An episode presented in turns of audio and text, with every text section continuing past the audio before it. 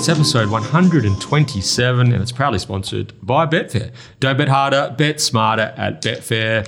11HQ. Here we are, and I'm alongside the Perth racing guru, Terry Layton. G'day, Terry. G'day, Bernard. How are you?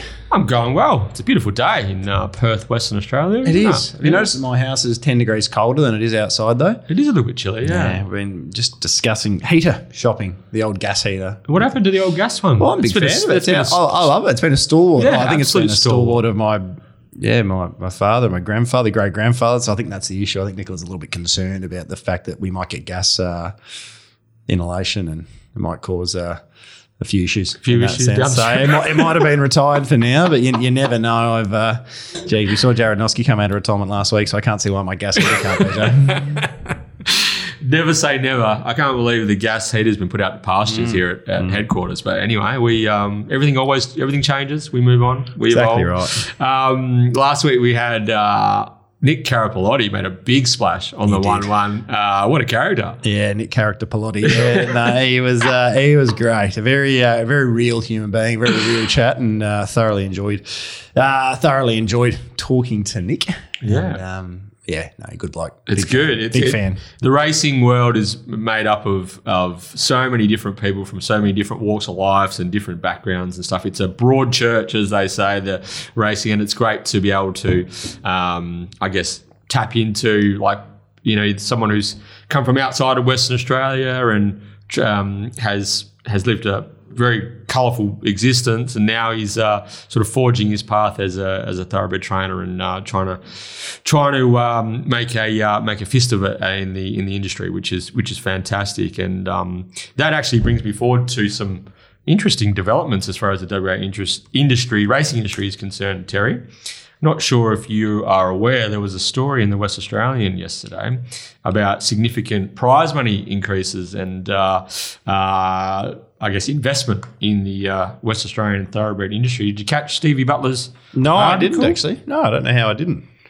Um, so big. The headline is "Big Bucks Heading WA Racing's Way." The WA Racing set for a cash uh, cash injection, big time as uh, gambling goes bananas. I think some of that is um, all the result of the Perth Racing Guru mostly.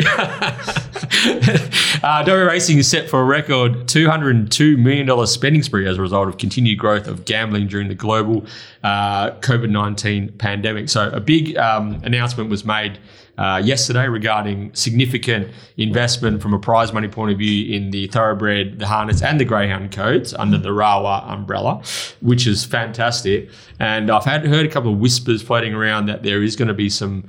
Uh, some major announcements regarding the Perth Racing Master Series later in the year. So I don't know what the details are, but I'm tipping that there's going to be some prize money increases to the features. Uh, uh, maybe even a bit of a tweaking of the programming, and uh, hopefully there's going to be some I don't know some carrots being dangled to ensure that our best WA horses stay here rather than um, head over east to and uh, and tackle the um, the riches over on the east coast. But um, looking forward to that. I think it's going to be in the next week or two. There's going to be some some information come out about what the the carnival is going to look forward to. But it's time, isn't it? It's time we started spending. It's time that we started growing the masters and um, and I and I guess because we've been. It's been pretty similar for a while now, and it's and it's time to shake things up. What do you think? Yeah, very much so. Looking, uh, I think we discussed that in depth with uh, With Lockie. on? With Lockie, Yeah. Pete as well. Was it just Lockie? No, it was Lockie, Lockie, wasn't it? yeah. Yeah, that's right. Yeah. Yeah, Pete's very opinionated on the matter as Yeah. well. Um, but yeah, I think that was one of the major Yeah. things we discussed. The, the one million is, isn't isn't enough, and that's sort of what we discussed with Elite Street as well. You want to keep him at home, and you Mm. want to. And you want to do that, but uh, geez, there's there's got to be some of the some of the fillets being um, offered, um, some of the prizes on offer over east. We, we just need to get a little bit closer for Yeah. some for our, for our big dog race. You know, And we just need a bit. what's of, the biggest race in Adelaide, we for example? Do you know? Uh, I would say that would be the Goodwood. Yeah, the Goodwood. I, Yeah. I think. What's that worth? I'll check. I'll check. I'm going to put you on the spot here. Mm. Spotty. Where is Spotty? Um, I'm going to put you on the spot. If you could, if you could make one change for that period of time, or one like announcement in regards to one of the races, or, or what, what would what would the big ticket item that would get you? Do you think, Terry? Uh, Pikey's allowed to ride without a vaccination. And that'd be my one. I, I really miss him. Um, Oh, geez, you have put me on the spot here. What what would be my uh, one major? I don't know. I, I used to love Super Saturday where it was all jammed into the to the one go, but I, I don't know. I'm not. I'm probably not as critical on it or as. So I, I punt on and I, I do what's in front of me rather than look at what can be changed as much. Oh, I love the series. I look forward to it every year. Um, I, I look forward to that month, the month of November and early December when we when we have the features. Uh, but as you said, it does get a little bit. Uh, I don't know. Feels a little bit tedious by Kingston Town Day to some degree, but that's probably because I've tried to have three big weekends in a row. Mm. My body's usually a bit jaded, but um, yeah, I don't, I don't, I don't know. Mm. I don't know. What, what would your What would your answer be? Answer your question before. The Yep. good Goodwood's worth half a million, but I feel like they've got a. Is it? I've got. A, yeah, I feel like they've got a million dollar race. One? Yeah, the Sangster maybe the Mares race that might be worth a bit more. But my thing So is, it's worth half the railway. Eh? Yeah. Goodwood. yeah. Well, the Adelaide Cup's Yeah. only worth three hundred thousand. Yeah, I knew that, but that's out. So, well, all right. Yeah, I genuinely just don't pay any attention to racing in other states. Yeah. So- So, the um, Oh, are we asking too much then? no, I don't think so. I think I think the Is racing in Western Australia bigger than racing in South Australia? uh, how would you in in what regard? got no idea. I? I've got no idea what my barometers are to answer well, that question. I, I think it's just all, all relative to the I guess the amount of um, I guess the turnover and the the amount of money that flows into the the controlling body, i.e. RAWA, and what they can what they can divvy up amongst the different codes. But I would suggest that our our product is stronger and better. But don't forget that Adelaide uh, does get people coming from Victoria and New South Wales. It's a lot more accessible for the for those uh, East Coast stables to send their horses to Adelaide to compete, especially for their feature races. But um, the uh, my thing would be. Um, I would like to see the Scahill Stakes become a feature of the carnival. I think that's a race that's withering on the vine where it is 1400 meter weight for age race. My thing would be to move it two weeks post Winterbottom Stakes, and then you could have the railway horses who don't go on to the um, Kingston Town. I think the, those horses come back to the 14, and then you get When is it at the moment? it's a week after the Winterbottom, so it's too close. It's too too tight a turnaround. So um, if it was two weeks post Winterbottom, three weeks Yep. post Railway, make it a million dollar race. And We I- usually get, you still usually get, um, last year I think we had Stage Man and. Road, Red Can Man. Yeah, and, so we, you, um, you still always get your one stepping Me. up and some coming down. There's Yeah. always, there's definitely, I think it's a race every single year where there's uh, notable failures from horses that have sort of had their grand final run and a, a one. But that's that's all part of the. I- but I that's think- all part of that. it would- it would be Not many more- people are going to uh, aim at the Scahill when you because you are aiming at a Well, it's, railway. but it's only a two hundred thousand dollar race. But if Yeah. it was a million dollar race, it would become a, a race that people would target. It's weight for age, so it has the scope to be upgraded from a black type point of view. And I think significant investment in that Mm-hmm. Oh, race. so yeah, that, that's probably the biggest Yeah. thing is you're talking maybe yeah increase it to a, a million buck race. It, it could be the type of race that could become our fourth Group One. That would be. That, then you also you might take the on the flip side and to be the devil's advocate. There is you're gonna those horses that progress to the Kingston Town. The Kingston Town at times can be a little bit of a query as well. We know going up to wait for age. Yeah. Um, a lot of those will be just saying, well, definitely I'm gonna skip the Kingston Town. The Kingston Town might be the um, and then. As a uh, butterfly effect, that the Cox Stakes would be absolutely knocked to the ground if people, if horses haven't progressed to the Kingston Town. If less go to Kingston Town because more are targeting Scahill. So that's the only thing I'm just thinking as I go. Yeah, no, no, that's but, the only but also thing. if, if the money was right and it was uh, the carrots were there, then we, we would get more involvement from East Coast. Your your Yeah. Godolphins, your your Wallers, those big stables would. So we we'd only need two, you know, four or five of them in each in each of the races. Then all of a sudden it creates it just creates a different buzz about the Masters, and Yeah. also in a post not so much post COVID, but in a living with COVID world, Mm. the movement of horses, the movement of people will be far will be far less restricted this year. So I think it's a good opportunity for us to showcase.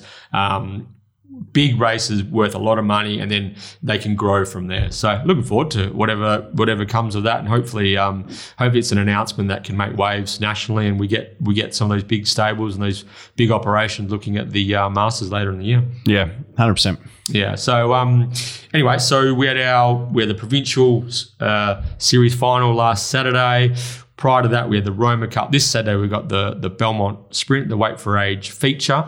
So we've got plenty to sort through on this ten race card. But first and foremost, Terry, Liam Peters, uh, grandson of Bob and Sandra Peters, of course, the uh, you know the uh, WA Racing royalty, Peters Investments, the, Moguls. the, the Cerise and White Leviathan owners, as they like to uh, be called in the uh, in the papers. But um, yeah, let's have a chat to Liam. He's a founder of the One One, and uh, yeah, wouldn't mind getting to know him a little bit better. What do you reckon? Let's do it.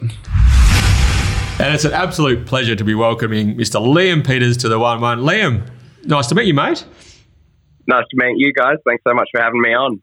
Now, it, uh, you've just landed back in West Australia yesterday after uh, a trip, after some time on the East Coast. Uh, what were you up to over there, Liam? Was um, was it in an official capacity uh, in the uh, in regards to the Peters investment operation?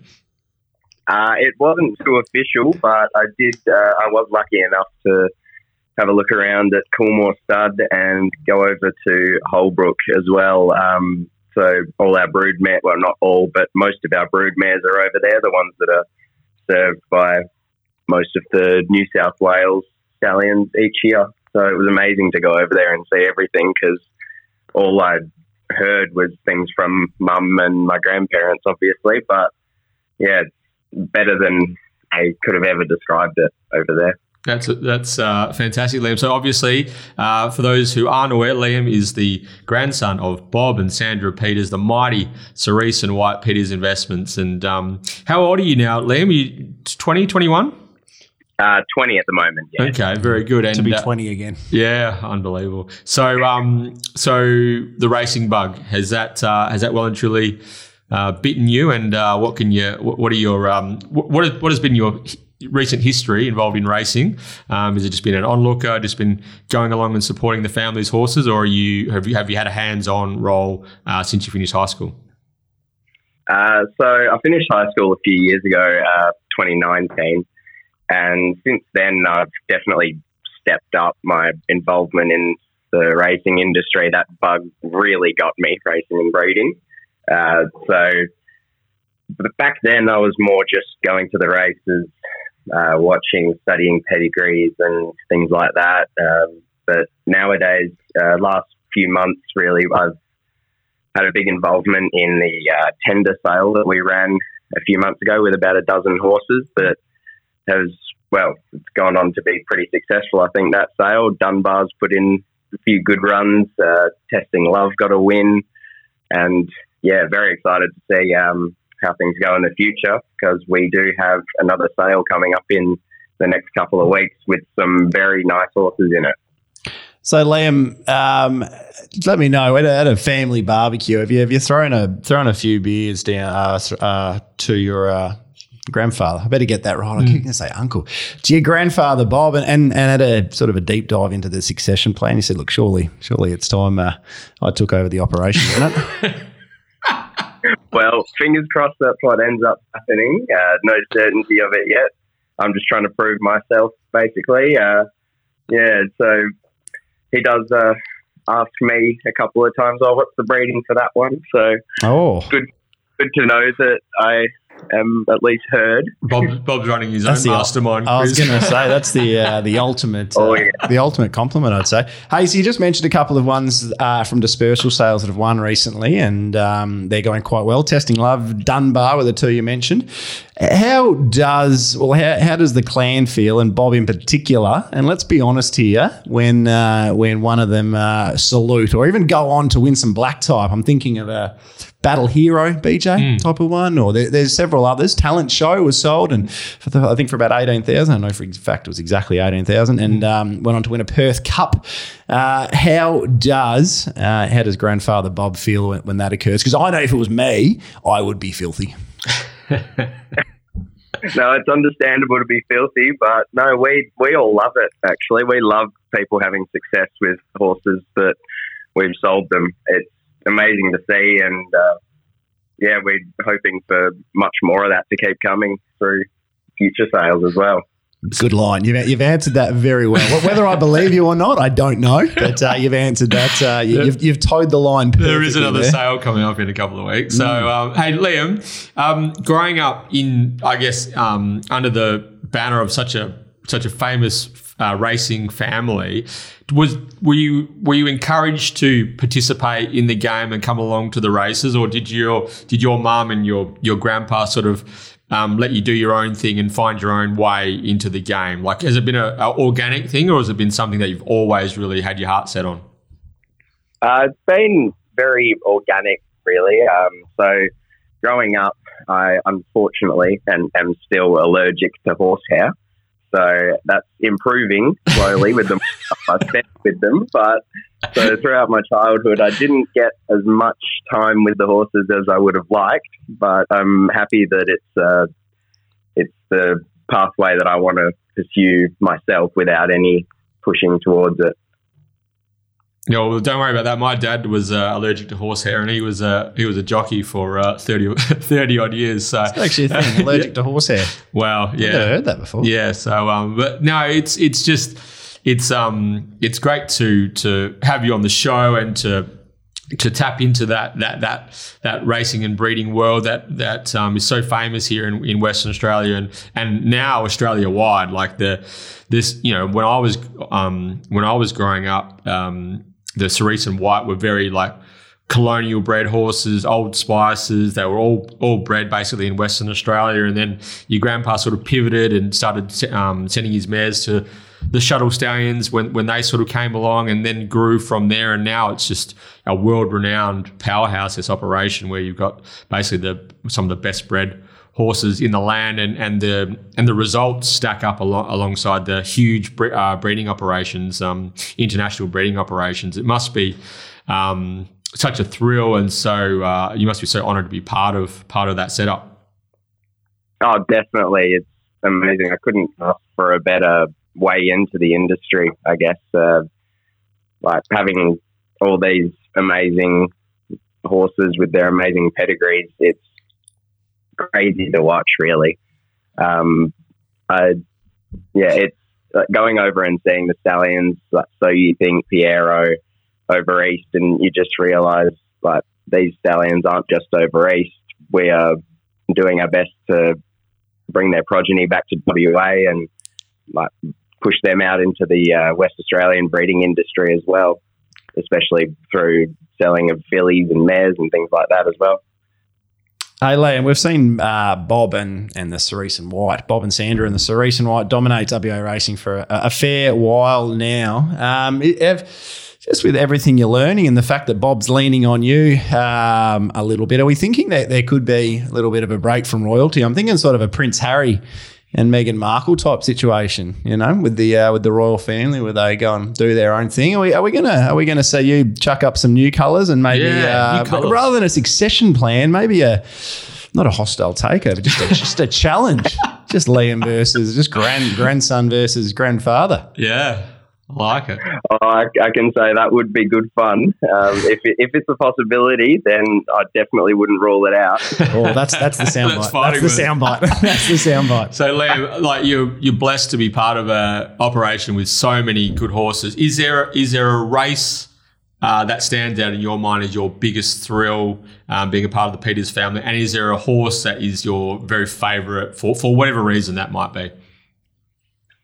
Oh, I'd say Midnight Blue is he's Hmm. my favourite. Him winning the cup. Uh, well, Alana Williams would know a lot more about this. Uh, she knows that I've gotten along with uh, Big Bluey a lot the last few years. But uh, I'd say the race in particular would be Inspirational Girls Railway. Uh, I mean, William coming back out of isolation, hadn't got on a horse in a couple of weeks, and then going on to win what my grandpa has always described as the hardest race in WA to win. That was just an amazing atmosphere to be in.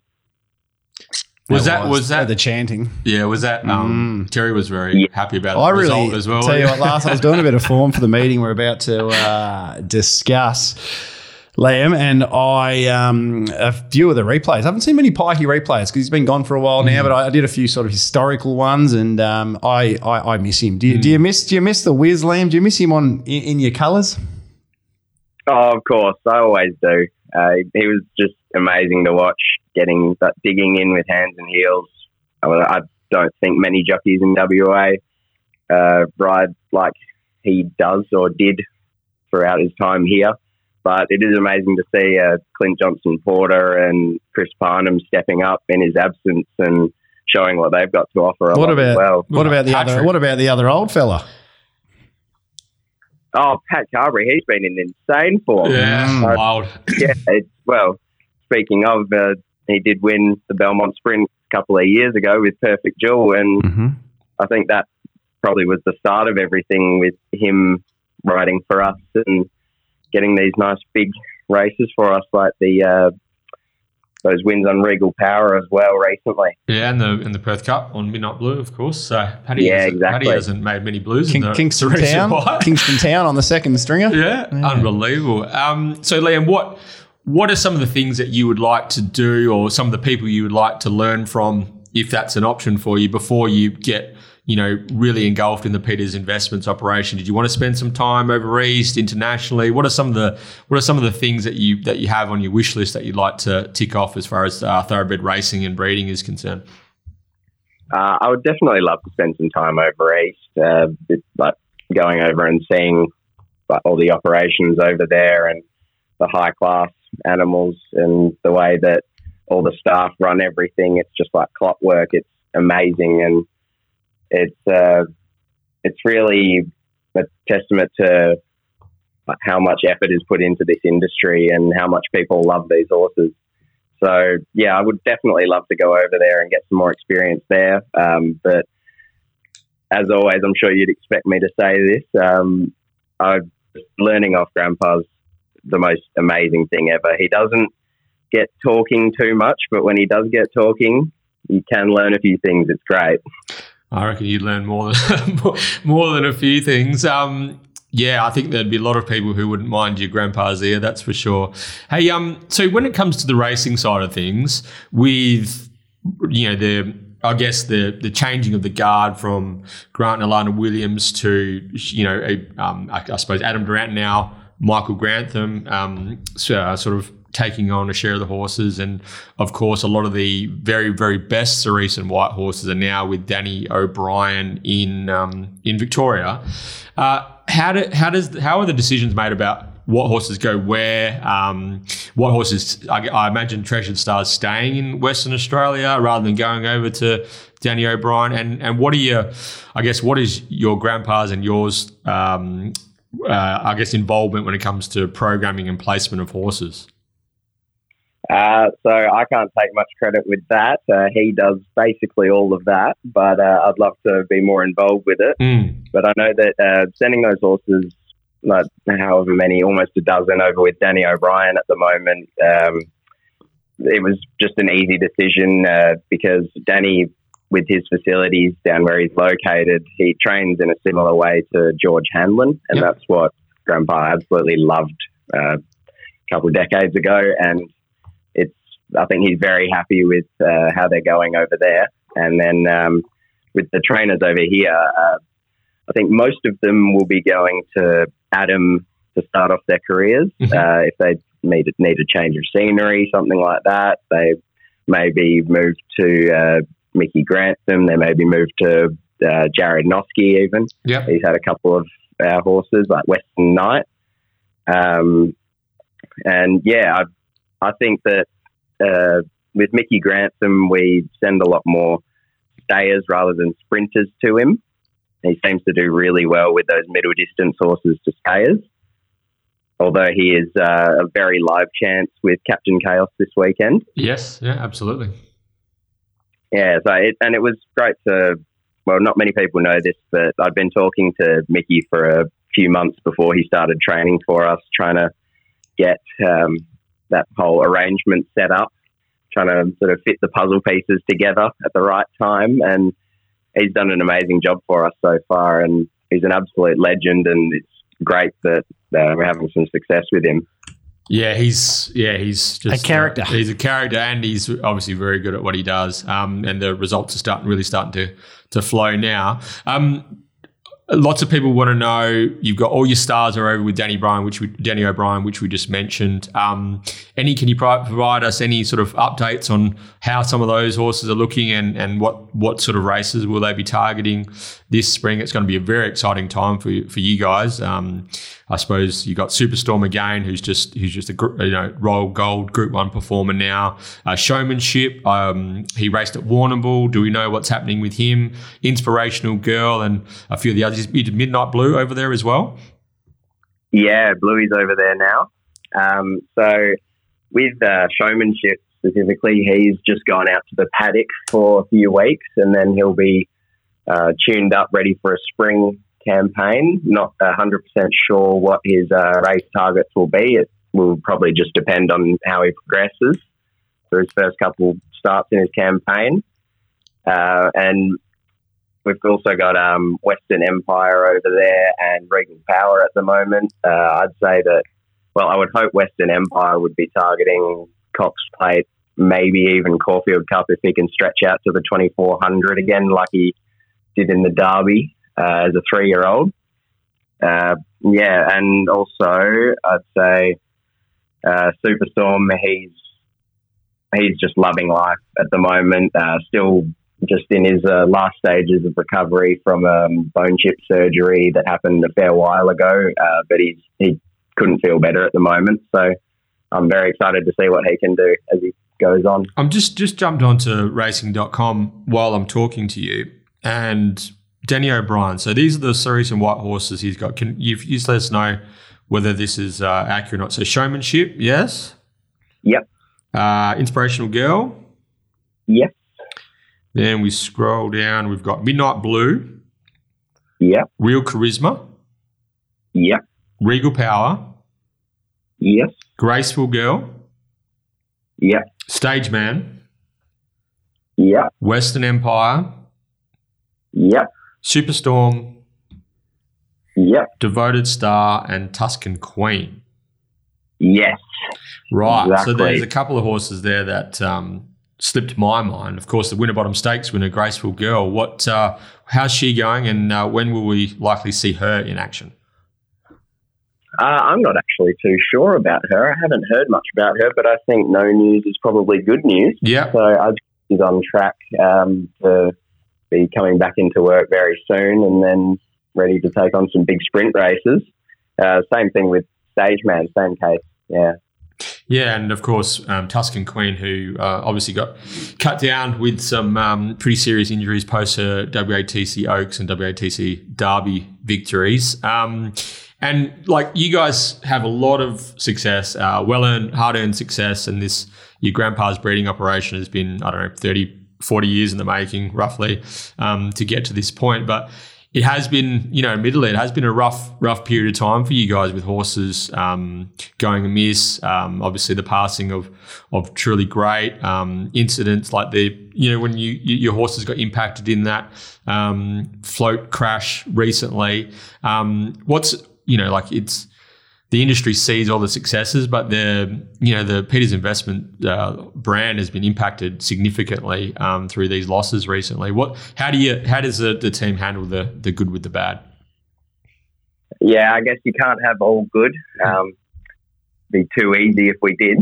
So, well, if anyone did really. So, yeah, it's really unfortunate what happened, especially in that um, the truck crash, and it's amazing what um, uh, the driver for Ramsey's did, like putting himself at risk to get even just those three horses that survived off the truck. That's made a world of a difference. Uh, I'm not sure if you guys would have seen on social media, but um, my mum and sister have taken a particular liking to Midnight Blues' full brother, who was in that crash. He was probably the worst affected, uh, and he's grown great. He's like, he's pretty full of himself. He knows he's a dude. So there's uh, there are bright sides to things like that, but it is very sad losing mares like Real Love and Delicacy as well. And Yeah. uh, I still remember getting the call about Truly Great. Uh, I think it was it was election day um, last year. Uh, I think state election, and um, yeah, I think Mum and I were in the car, and uh, Grandpa told us what had happened, and we just both didn't really have any words to say. It was quite sad, but yeah, it, yeah. it's still great that we have his full siblings, a couple of nice fillies that can continue on his nice pedigree and family for us. Yeah, the ups and downs of racing. It's just the, the great leveler. Um, this game. What last thing, mate? What um, what horses from a WA persuasion um, that you that Peters Investments have locally are you most excited for heading into the the, the rest of 2022? Obviously, we saw Devoted step out for for Michael Grantham, and he's um, I think he's favourite. Terry is he for the uh, All In Belmont Guineas market at the moment? I think perhaps. Uh, another one, son would be the top. Yep. So, are there any, and obviously Treasured Star, the WA Guineas winner, which we haven't haven't seen since? Um, can you give the listeners any anything that we need to be keeping an eye out for? Any any horses excite you moving forward? Uh, well, as you said, with Devoted, he's absolutely insane. He's a beautiful horse, and he just keeps getting better and better with each start. By the look of him, he he almost looks similar to Real Love. He's not the tallest of horses, but gee, there's a lot of him. Um, but uh, there's another one from the Michael Grantham yard that still hasn't been able to show her full potential yet, and that's Frigid, the frosted mare. Uh-huh. So I think she's what I'm most excited to see step out onto the track consistently this year. Very good. Now, Liam, what's your WA racing trivia like? Do you do you fancy yourself as a potential mastermind? Or, well, I listen to the show and I get a few questions right and think, oh, this is so easy. But going on it, I feel like it's going to be a whole different ball game. Uh, get it back. Get it back yourself. Back yourself. It's hundred percent. Well, Liam, we're going to, uh, if you can stick around for us for a moment, we're going to, uh, we're going to see if you can interrupt the winning streak of uh, Timmy Gears. So if you're up for it, if you just, we'll just pop you on hold, and uh, we'll get this mastermind uh, up and running. You keen to have a go? Yep, definitely. Good man. Okay, it's time to partner with Betfair and preview Belmont Sprint Day. BJ Ryan and Terry Layton, we are teaming up to record episode 127 of the 1 1. This is your West Australian Racing Podcast. It is 10 to, 10 to 12 on Thursday, the 26th of May. We've got a northern meeting today, Belmont Saturday, and the grand opening of the Broome season, Terry, this Saturday as well. And then we're off to the Goldfields on uh, on Sunday for a Kalgoorlie meeting. Broome. Tell you what, Broome. Um, Do you play? a Do you play in Broome?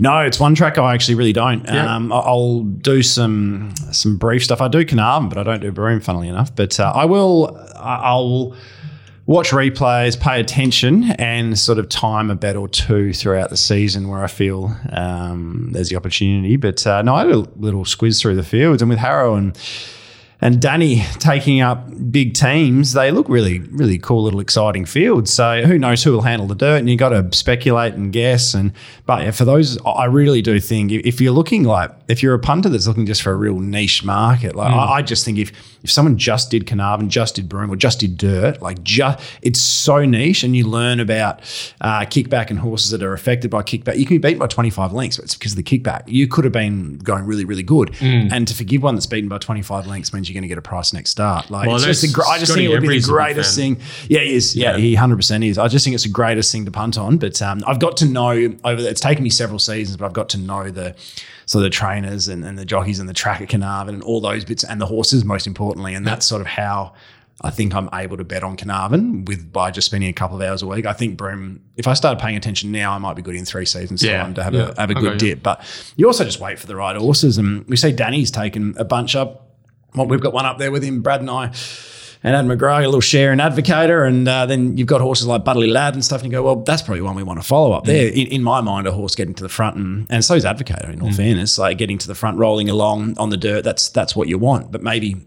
Butterley Lad's a horse you might want to wait a start or two for. Perhaps it won't find the lead. There might be a race with too much speed in. Like it's, it's speed maps are everything on the dirt as well. It's interesting that forward, so. Um, Harrow's going up there himself with his team, Hmm. so he's having a a uh, he's chasing the sun. We're uh, for a winter sojourn in uh, Love a good in sojourn. Broome. So uh, I, I take it that um, the he's got the Tony Triscari looking after the team here while he's up in Broome. But um, I reckon it's going to become. I'm thinking it's going to become more popular with Morton's. Have their team? Their team's Hmm. grown from uh, so Luke Morton, Danny's son's up there. He's got a nine horse team. I think last year was only four or five, something like that. Harrison's up this year. Casey's are taking some nice yeah, horses. Casey's Charlton Eddie looks Charlton pretty, Eddie. pretty stiff at the weights. What did you think? Pitched in at the ratings. Um, yeah, For those playing at home, have a look at Charlton Eddie's rating and then look at the same race, a horse like Desert Thorn. Desert Thorn's got two kilos more. If Desert Thorn came to the city and Charlton Eddie came to the city and raced each other, I'm pretty sure that Desert Thorn would have six and a half less, but it carries more weight in Broome than Charlton Eddie. It's quite amazing actually to see it lobbed into a 70 plus and go around with 60 kilos in. Yeah, I don't Yeah, know. I don't know. Interesting I, setup. I, I, I disagree completely with that country rating for Charlton Eddie. Um, but I'm sure the handicappers, ta- there must be a line through another runner that he's taken to come up with that. However, my thing is a horse like Star Trade comes um, to town last week with a country rating of 92. Its metro conversion was 77. So 15. so if if if Charlton Eddie and Star Trade ran against each other at Belmont last Saturday, they would have had, had the same weight. If Star Trade then went to Broome this Saturday, there'd be four and a half kilos between them. Um, Just nine sense. ratings points, which sort of makes it a bit bit hard for me to wrap my head around. But um, I'd, I'd have to chat to the handicapper to to sort of get a. I'd give him the benefit of the doubt to to of explain the methodology to me. But Mm. in my mind, using that sort of kind of basic calculation and ma- uh, marrying up two horses, it doesn't really make a lot of sense. But you do have Advocator in uh, uh, this Saturday, Terry. Good luck. Yeah, no. Um, You got a couple of runners in this weekend. Yeah, we just got the the dual the dual day. Yeah. The dual day runners. Yeah, there's a we'll get to those. We'll get to the the superstars going around later. Yeah, we're gonna We'll get to them. We're going to get to them. Okay. Um, but yes, it's always good to have the Broome season up and running, and um, in in so this Saturday we get to uh, get to play both Belmont and Broome if we're uh, we're having a bet. So looking, very much looking forward to that. a If, if Just just on the off chance in every we decide to have a flutter. um, over to you. Ah, don't forget, BJ, to stay tuned throughout the show for info on how you can enter the Market City Meets Get Out Stakes competition. And uh, as you mentioned before, uh, we have Liam Peters on the show taking on Timmy Gears, who's going for win number three in the Mundaring Hotel WA Racing Mastermind competition. So stay tuned for that and let's cheer for the to lift Timmy. Eh?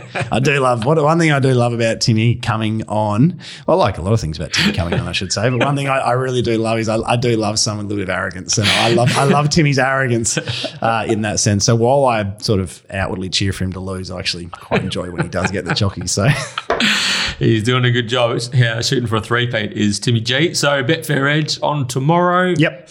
Uh, has how's it been going? Did you have a guest on last week? Uh, who do we have on last week? We did. Uh, oh, last week we, it was a bit of a thinnish meeting. So we got um, Tommy and Pete Anthonitz. We had a big chat to Pete about his um, sort of history in the game, and it was uh, yeah quite uh, quite interesting. I mentioned one thing to Miles about Pete wearing a jacket that made him look like the Undertaker with his long hair, and um, so then he they get out the old dung, you know the theme song for when he enters the ring, and geez, and that's all that we spoke about basically the whole time was, was the Undertaker and wrestling. It was a bit of a thin meeting though, so I can, It was I a can thin understand meeting. how you uh, sort of drifted off into Yeah, other areas. good to have a chat with him and, and Tommy as well. Always likes to come on Tommy, and Tommy Johnson. Tommy J, yep, one of our mates who likes to throw out a few roughies, which we uh, which we always love. But um, yeah, this week we'll uh, mix it up, get someone on, one of our participants. Okay, I'll leave it to them.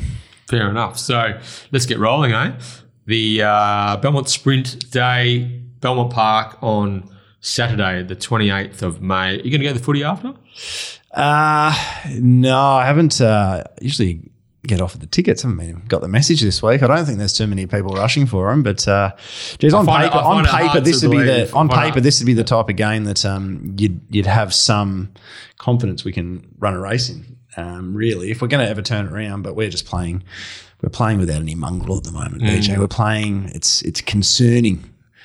It's two footy clubs at the moment that are in absolute strife, aren't they? Yeah, Tell you what.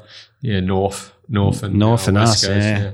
I, do, Uh, I do hold a forty-one dollar ticket for West Coast Eagles spoon. So, to be honest, we've already shut the bed. So I'm hoping I'm hoping North can find can find a couple of wins and we finish dead last. This is now. where I'm at with my West Coast Eagles. I'm already scouting the uh, the best players in the under 17s, under 18s, Ah, so, good. so I can work out who we're going to target in in your, part in your, in your part time role as a West Coast Eagles scout. That's good. That's all I've got to look forward to, Terry. So the the draft later in the year. So um, It can be enjoyable to cheer home the little wins, but we're just not having enough of them at the moment. So. Little bit, yeah. Back in Yeah. the season, hopefully we can start building and we get a bit more positivity heading towards um, 2023. But I'm, We want to pack out the last game of the year that we play at home as well, because we'll probably be saying goodbye to a couple of champions. I'd suggest as well. So yeah, that will be true. that'll be a game I definitely want to get to. I'm, I'm taking my daughter Isabel to the races on Saturday. Yep, Uh, she might be a chance of riding Red Can Man.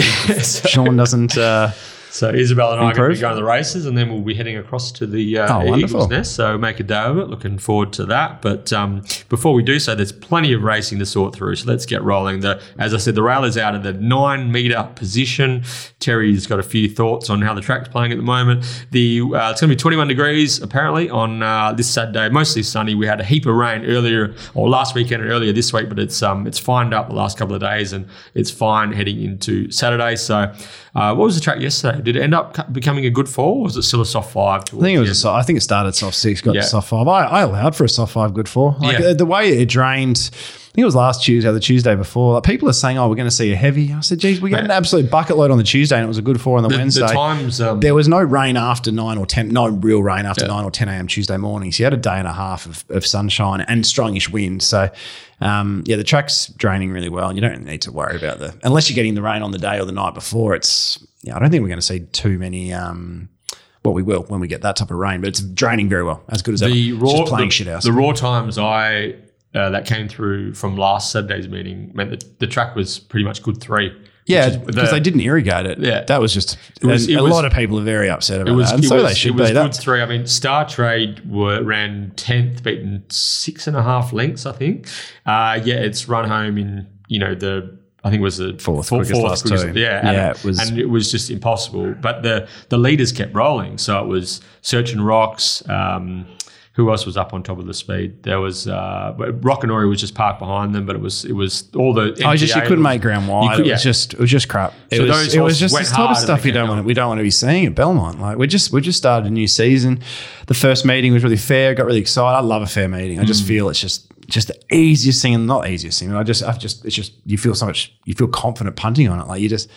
Geez, I think it's very hard to lose on a fair track, to be honest with you. And then you get these decks. Like yesterday, the Wednesday meeting yesterday was just that was horrible. Like that was really bad. Like so we I, saw I haven't had a good look at the results. Like from what, can you tell us what you see that that from Race, a- race one. First, first of all, race one, you, you're looking at three horses in the market. Mr. Cobra, $1.50. Uh, Grey Mistress Arts uh, Art Series, final series, both about six bucks. Final series leads. Um, tactically, I thought that was very smart as well by them.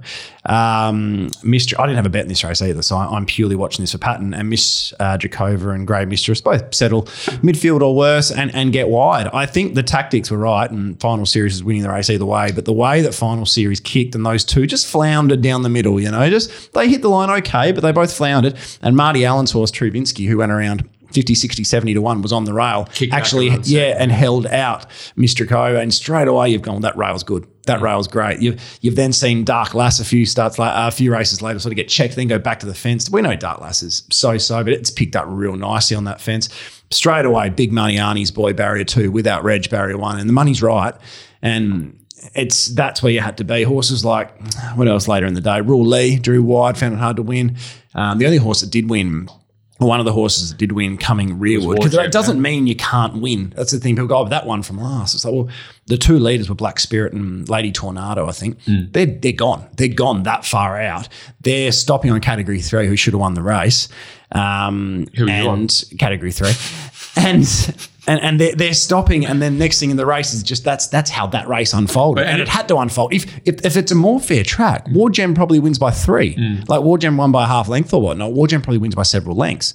It's just yeah, it, it's just dis, it's it's But hard, when, it's but when, hard you, to but when you've got a track like when you've got a track like that, occasionally the shape of the race can change the pattern of the race. It can do, yeah, However, if- exactly if, right. the, if the jockeys on the leaders are switched on to how the track is planned, then they'll ride their horses accordingly. Yeah, you know, exactly. you seen that Arnie's boy race yesterday? Like that race was all over at the 600. Yep. Do you know what I mean? So And without Reg, probably would have found it difficult because it was on the back of Spirit and Fire, Mm. who's a notorious stopper, but um, it laid out. So it got that rails run. Otherwise, that's where you get that opportunity. So you will get the overcorrection later in the day, and you've got to. Yeah, it's hard because you allow for that in a certain way, and, and then you get the overcorrection. It's it's difficult, but um, yeah, it's just it just makes it hard to want to if you want to back one that's rearward. No, you always need a good um, suitable speed map when you're backing one rearward, but you might need it coming back to the fence looking for Larkin and going for that type of run. I don't know. It's Well- just I just I just I, I loved what I saw at the first Belmont meeting. It was a really nice fair deck. Um, they all had their chance and the the three meetings since at the 6, uh, 12 and 15 meter pads, it's all been better on speed or closer to the rail, far Yeah. better. Okay. So I don't know. I don't know why that is. But Hmm. it's occurring, and it, there's the wind's been different, the rail's been different. As I just said, there's been a lot of reasons why that shouldn't have been the same for all three, but it has been. So all right. Anyway, We'll we'll, see. see. Who knows what we're going to see? They, they will, and again, I, I think they'll be. Last week should have been a good three, as you said. Probably there will be an overcorrection potentially. So we've had a lot of rain during the week, not much now. I reckon there'll be a bit of an over water. They might. Who knows?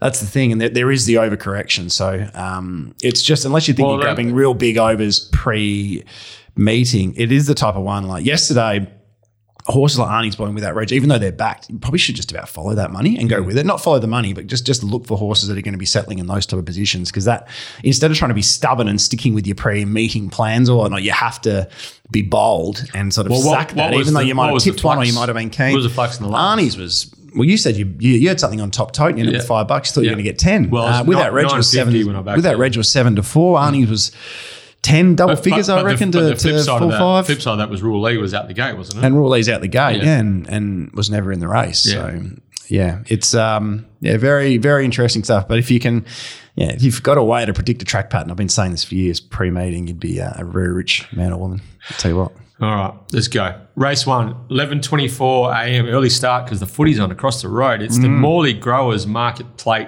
uh, over 1,200 metres and Top of the Pops is shooting for four straight but does have to contend with 59.5 kgs and is likely going to settle uh, a touch worse than midfield. Interesting little race this with a couple of horse, couple of horses with race experience resuming, um, coming off some really smart trials, um, and I don't don't mind a couple of these first starters as well. So I think this.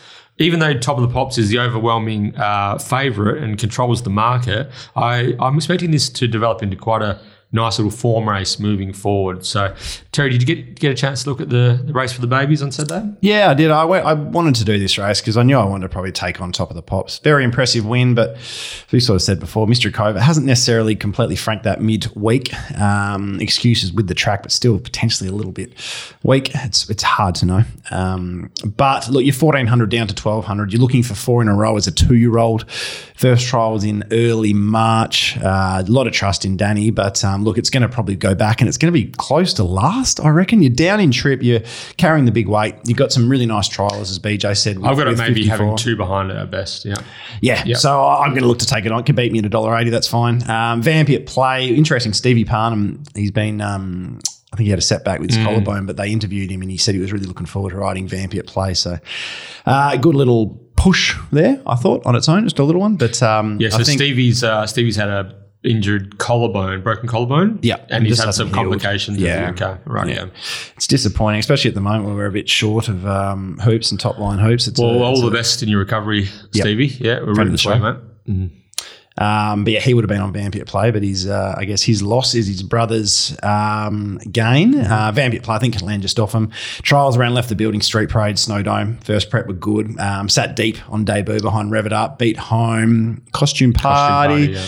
Just a really nice run. I think. Saint, Saint Torio, maybe? Was Yep, I think it maps nicely. Uh, it's hard to get a line through a lot of these, but uh, look, I always like race experience, like the trial. The 1200 metres should suit. Um, five and a half kilos on top of the pops, fresher in its campaign. I'm happy to speculate. I've marked them both equal favourites. Um, funny with the Rock and Tails trials, funny because Yeah. you just it's so obvious that you said hide this one, hide this one, Sean. Just shouldn't have trialled it. Just just get it right in the deck, you know, because the trial is the reason it's eight bucks and not twenty because it was so obviously Well, hidden. So Brad's five dollars. yeah, Brad loves a hidden trial. He's a sucker. Brad's he'll admit it himself. He's a sucker for a hidden trial. So no, you can see that and good on him. Upper limits was great. No, that's that's the horse that I want to talk about. Upper limits. Um, I backed both Upper Limits and Vampy at play on uh, their respective debuts. Mm-hmm. Uh, I thought Upper Limits Pike was on three and four wide line, just couldn't get qu- couldn't quite get over the top of the horse's peers. Galaxy Affair. Galaxy Affair. Um, The only thing I'll say about that is that was the exact spot you needed to be to win that horse race. Yeah, yeah. You, were, you were the back of the horse. It was four deep, no cover. Um, but yeah, hard trial to miss. It was a, another very nice one. And also, just for the punters out there, Jeremy Aesop's uh, been around racing for a long, long time. He used to work for Colin Webster. He's been over in Melbourne. Um, he trained in his own right uh, prior to going here to Melbourne. I'm pretty sure. Don't quote me, Jeremy. Apologies if I get this wrong. That he worked for Peter Moody while he was over there. Um, been back in Western Australia a while. St- has always maintained his trainer's license, but I'm pretty sure he's involved uh, with uh, out at Grant Williams' property as well. He's a he's a staff member there. Um, so yeah, no surprise to see that Jeremy Aesop's team going really well, learning uh, learning off some of the best in the business over a long period of time. So Paddy Carbery takes the ride, uh, coming off a really soft trial win. Uh, got a nice pedigree this horse as well. I actually marked upper limit second favourite behind top of the pops. So Oh, did you? Yeah, What, was your pricing? I was five dollars upper limits. I thought yeah. you'd be a Vampy at play, man. Uh, Vampy play next best, not much between them, but just the way that upper limits is currently eight dollars and Vampy at play four twenty. Four twenty, is it? Yeah, upper limits Oh, is the. Uh, uh, sorry, I'm just going off uh, Brad Betts Yep. prices. No, it's the same. You're right. Um, it's even shorter. So upper limits for me looks the looks the value runner is going to get the gun from two. Paddy Pike on board can't do much wrong at the moment. So um, as much as I think top of the pops is uh, is um, You got to take them on at those prices. When to. there's things going wrong, when there's things that look issues on paper, you got to take them on. And this 14 is the back exact to 12 as well. So if he can if he can notch up a win 59 and a half with map and weight, In a then this, harder race. this is a really, really good horse. Uh, upper limits for mine at the $8 ring. That's a bet. All right, I'll go Vampy at last. I'm 650 upper limits, but uh, pretty loose marking with the two year olds. I wouldn't take too much notice of mine.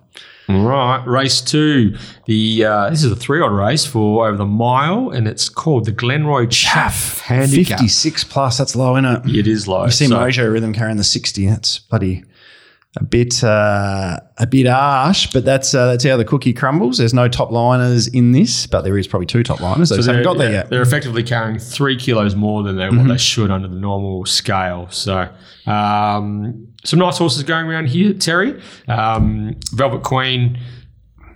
Velvet Queen and Zafira. Uh, cross swords again. Zafira outside leader last start. Velvet Queen three wide and last. Velvet Queen pulls the margin back to just shy of a length, or just less than a length on the line, running the best splits of the day. The barriers change things here, don't they? So it looks like Velvet Queen's going to probably land leaders back. Do you have Zafira leading? Probably, yeah. Yeah. There's always a chance that Magic Whistle or something, they try and mix it up with Tiff's Lad with Harvey on, uh, in inform, aggressive Harvey. There's Yep. a chance that they could mix it up with something. So I didn't try to worry about it too much. The, the top two in this market just have panels and panels and panels on the rest. Mojo Rhythm's a clear third, and then sort of Tiff's dash. Passion Prince is no horse whatsoever. Um, I'd probably encourage if you. I really like the Velvet Queen. I think it'll win, but two bucks. I think I'm two ten. I thought that was pretty aggressive marking as is.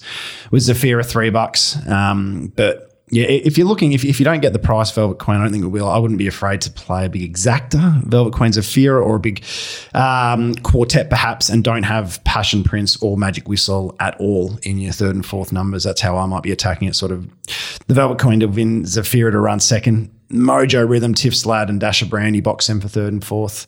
That'll cost you six bucks, I think, for a full div, and hopefully you can get 25 to 1, get 4, 4 to 1 your money, 5 to 1 your money, something like that. But I'm hoping the Velvet, I'm hoping there's Zafira support, and I see $2.40 Velvet Queen. Um, That'll get you. 250 above would easily be my best of the day. Yeah. The Velvet Queen. I expect her just to win. Um, but I I have a lot of respect for Zafira, so if I don't get my price, that's fine.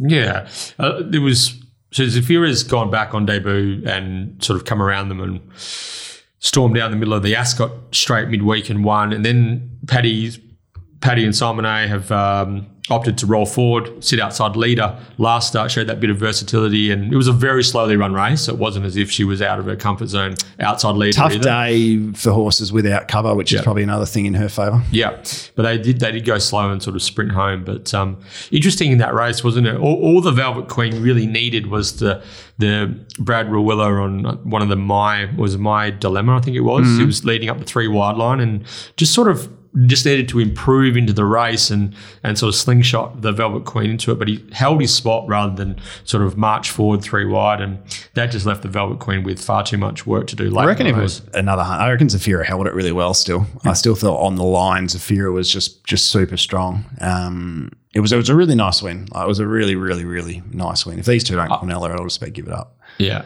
Um, yeah, I, I think one of the big things for me, the Universal, uh, Universal, the Velvet Queen, is that this is its third prep. You're up to a mile. It's just a bit more professional now at this at this stage of proceedings. Um, yeah, I feel like with the Velvet Queen as well, I've never really dove in at all these short prices it's gone down at. So I've still got my little free whack at it to some degree. I think I was saying that to you about Friday night, which goes around shortly, BJ. um, but uh, yeah, look, it's the Velvet Queen for me. I'm not backing against it, but I, I'd love to, I'd love to get 250, but that might be ambitious. Okay, yeah, Velvet Queen for me as well. Um, I, unlike you, do not have any credits in the bank when it comes to uh, free hits at Velvet Queen. So, but two fifty would uh, would be absolutely um, delightful if we can somehow manage that, Terry. But uh, Velvet Queen, just to get the better of, I don't I don't doubt Ze- Zafira's a very smart horse on the rise as well. I just think that. Um, the barriers and the way this race is going to shape out. Velvet Queen gets a good look at him, I think she'll get over the top of him. So, um, It's funny the way I punt is Velvet Queen will start at dollar sixty six and Zafira gets to four forty. and back That's the hundred percent. Yeah, yeah, back to Zafira. Yeah. Well, uh, yes, we'll wait and see. Race three is the Tab Touch West Speed Platinum handicap over 1,000 meters, uh, 58 plus, and um, famous journey, the top weight in this race. Terry, is that in today as well? Yeah, that won't be running. Won't be running on Saturday. All right, so keep an eye out for uh, for that one. Punters, the uh, saddle cloth number one in race three on Saturday, famous journey, is also engaged at Northam later this afternoon. So check your scratchings. Uh, that'll obviously impact this race significantly, not only from a speed point of view, but from a market point of view as well. Uh, we're going to skip this race, or we're going to have a look at it. Uh, skip it. I'm happy to skip it. Yeah, jeez. Uh, favorite. So premium, premium choice, the current favourite, uh, roughly two thirty five. Uh, yeah, well, two third. That's without the deduction. Yeah. So two bucks if you're lucky. Um, yeah, look, it, it was pretty disappointing last start. I thought no real major excuses. I thought maybe the quick backup. That's all I could come yeah, up with there. yeah, me too. That's what I came up with too. But uh, it looks it looks your obvious winner. You're going to be fair bit of speed on here, Old Bailey, and can't catch this. Uh, go around. Interesting little stat with Old Bailey, and I was hoping it would go up 60, 70 to one. It probably would have been me each way. But Old Bailey, Holly Watson's ridden Old Bailey twice in the past for two wins. Yep. Uh, two big wins, beat Kicker Golson and Snipperlicious by margins as well. So Old Bailey's actually not a bad little sprinter over the thousand meters when in form, Mm-hmm. able to find a rail, give you a nice little kick. Whether I can car cross, can't catch this, I don't think so. Um, but you just got to forget it went to Broome because it went there like under a bit of a. We'll see how we go. But Old Bailey's a um, in a race like this where you've got a few behind him that just could go crap. Yeah. Like if you're out in front in a race, they're going crap and the rail's playing nicely. Who, who knows? If you can cross, can't catch this, you've also got a roadblock behind you probably as well. So, um, but look, in, in saying that, um, the one that'll probably be over my price is probably requisition. I think by the time they jump, Yep.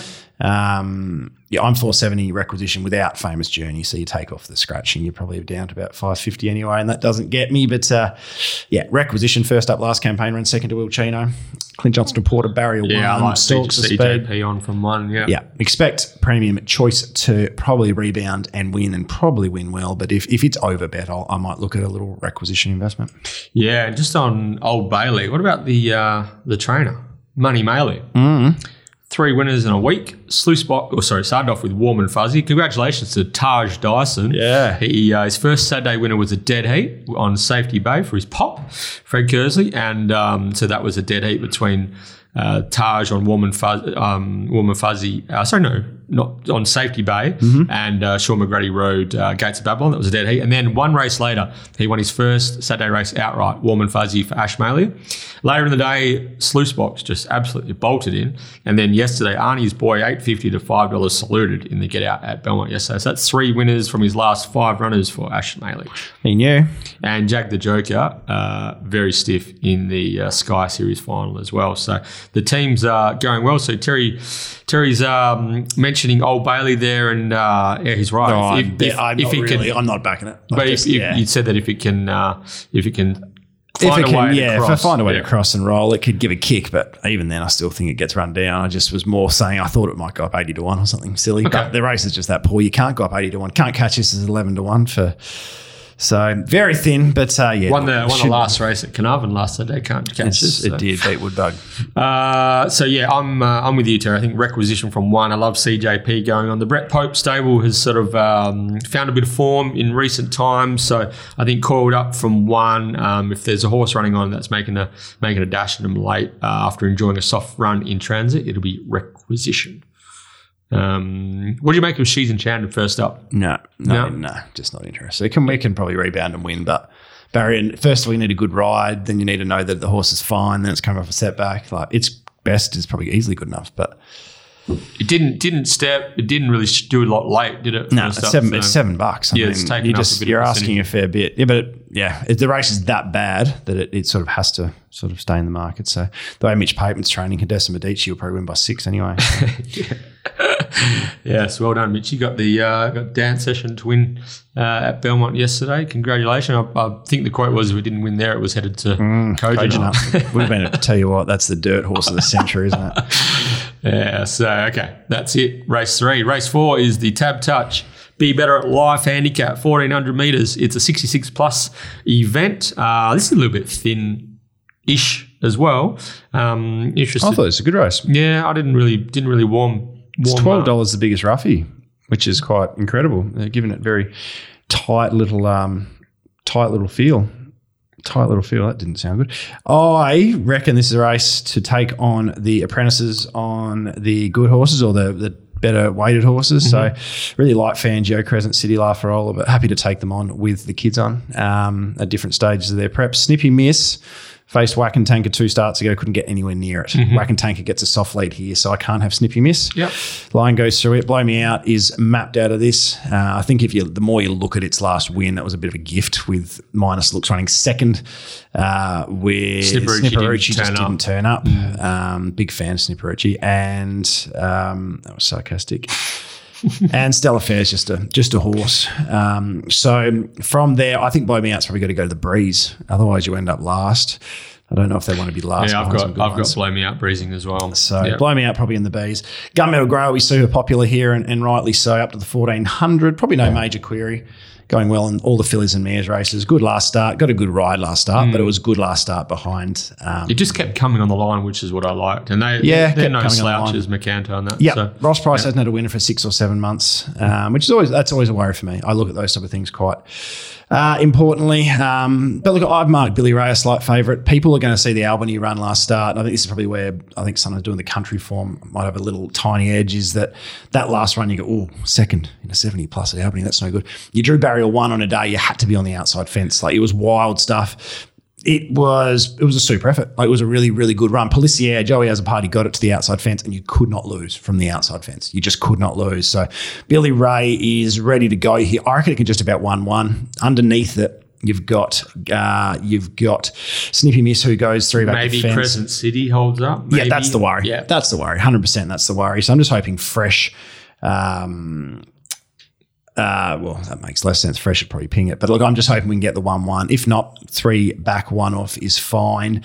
But I think the winner will come from Billy Ray. Gunmetal Grey, or if it's playing very much on pace, Whack and Tanker can steal this, definitely. Uh, forget it went round last start. It's it's in career best. And have a look how it goes with Laqdar. It's a completely different horse. Current markets, it's Billy Ray for me, though. Um, yeah, don't often get the value about a Cerise and White runner, but uh, I really. Um, I think Billy Ray goes okay. No superstar. Billy Ray for me as Good well. enough to win it. You with Billy? Yeah. I thought you'd be with Gunmetal Grey for sure. No, no, I mark, I mark them both the same. What price is that? Four twenty. Okay, I'm about three, four, three forty and three sixty. Yeah. So, but um, that was quite. Cons- uh, my market was pretty pretty tight actually. I sort of had to have a couple in there that on reflection, I could probably wind them out a touch, um, especially the- especially blow me out. I had him pretty. I thought that was a pretty good win the other day. It's just Uh, not winning from the breeze. yeah, that's the that's the, the the map sort of has to mean that my price is probably a little bit thin. I've got a bit of respect for Crescent City as a horse as well, uh, but maybe my um, my nine dollars is a bit tight there as well. So, but I I really liked Billy Ray's first up run. I thought he hit the line much better than Polizia. So there was a line there at Albany, and then they met the following week, and it was just a heavy nine. It was a bit of a random sort of race meeting completely. Drew wide and got to the outside Yeah. fence, I reckon it wins by five and Yeah, it starts sort of got $2.80. padded a little bit at an important stage as Mm-hmm. well. So uh, Billy Ray, Looked good though, didn't it? yep, Billy good. Ray won over 1300 meters on this exact day last year with William Pike in the saddle. That was one of the replays I was watching. with Pike, yeah. Uh, three, uh, third up, Adam Durrant, 1400 meters. Uh, Billy Ray gets in well at, I think it's well weighted at 55 and a half. And Gunmetal Grey is going to be the popular elect, but I, I, I can see, I can envisage Billy Ray getting over the top of it late in a driving finish. Yep. Yeah, I'm glad the market's allowing me to have a bet on Billy Ray. So I'm with you. All right, let's take a break, Terry, and we'll be back with Timmy Gears versus Liam Peters in our Mundaring Hotel WA Racing Mastermind. Okay, BJ, it is now time for the Mundaring Hotels WA Racing Mastermind competition. That is correct, Terry. The Mundaring has been heart of the hills since 1899, located up in Jacoby Street, Mundaring. If you do get an opportunity, make sure you drop in and say hello to Ian Butchie O'Connor, absolute legend, that publican up there. Let him know that you listen to the to the one one, and uh, you'll get the red carpet treatment, feed, flutter. Frothies, family atmosphere. We've got his big deck in full, full operation as well. The sun's going to be out this weekend. So if you're in the hood, drop in. Um, let's welcome back our current mastermind, two-time carryover champion, Timmy Gears. G'day, Timmy. G'day, boys. How are you? Very well, very well, Timmy. How's the week been as a uh, as a two timer? Oh, yeah, well, it's good, Terry. I mean, I wasn't expecting to win the first one, let alone two in a row. And then I saw you dished up Liam Peters, and now I think I've got absolutely no chance. Yeah, it's, well, it's not often. Uh, often, a lot of the uh, the punters looking for a bit of value in Western Australia are cheering against us the recent while. But I, I tell you what, I reckon I reckon everyone's cheering the famous Silks home this uh, today, mate. So uh, yeah, bad luck to you. Yeah, okay, let's bring him in. Um, taking on Timmy Gears, it's the might of the Cerise and White. It's Liam Peters. G'day, boys. How's things?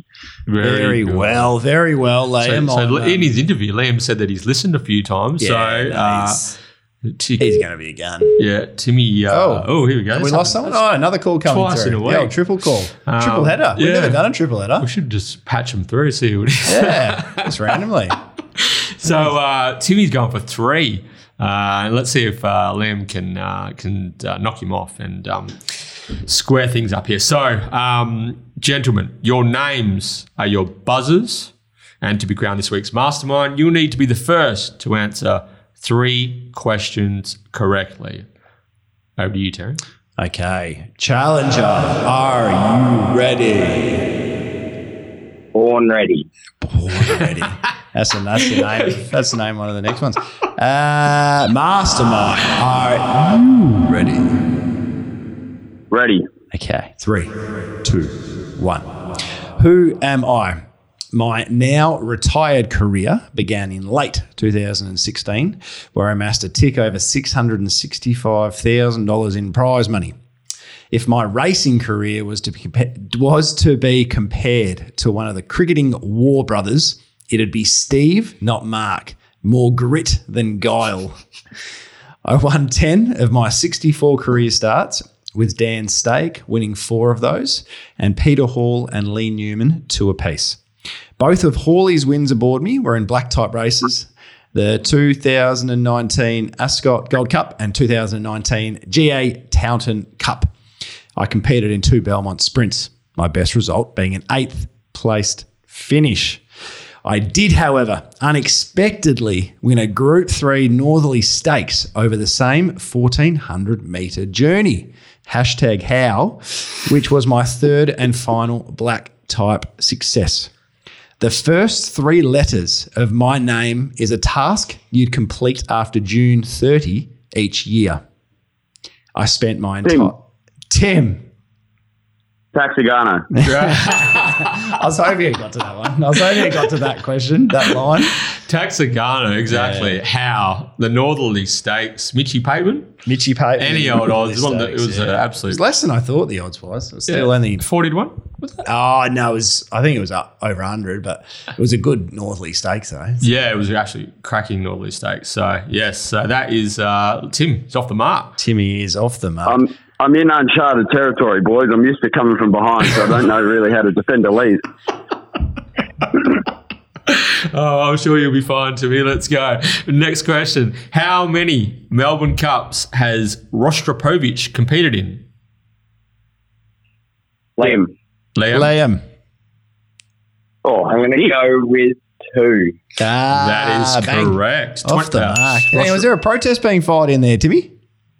Yeah, on my end, I, I think this is a bit of the Mitchy Pateman Jordan Turner situation. 'cause on my No, end, I thought I definitely, was Hall. clearly first. No, no, you started It's saying. though, I would have got it wrong anyway. Yeah, well, there, there you go. There you go. Oh, good, God. good honesty. I I like like that. honesty. That's good. I was going to subtract a point. I won't anymore. I like that. one, one.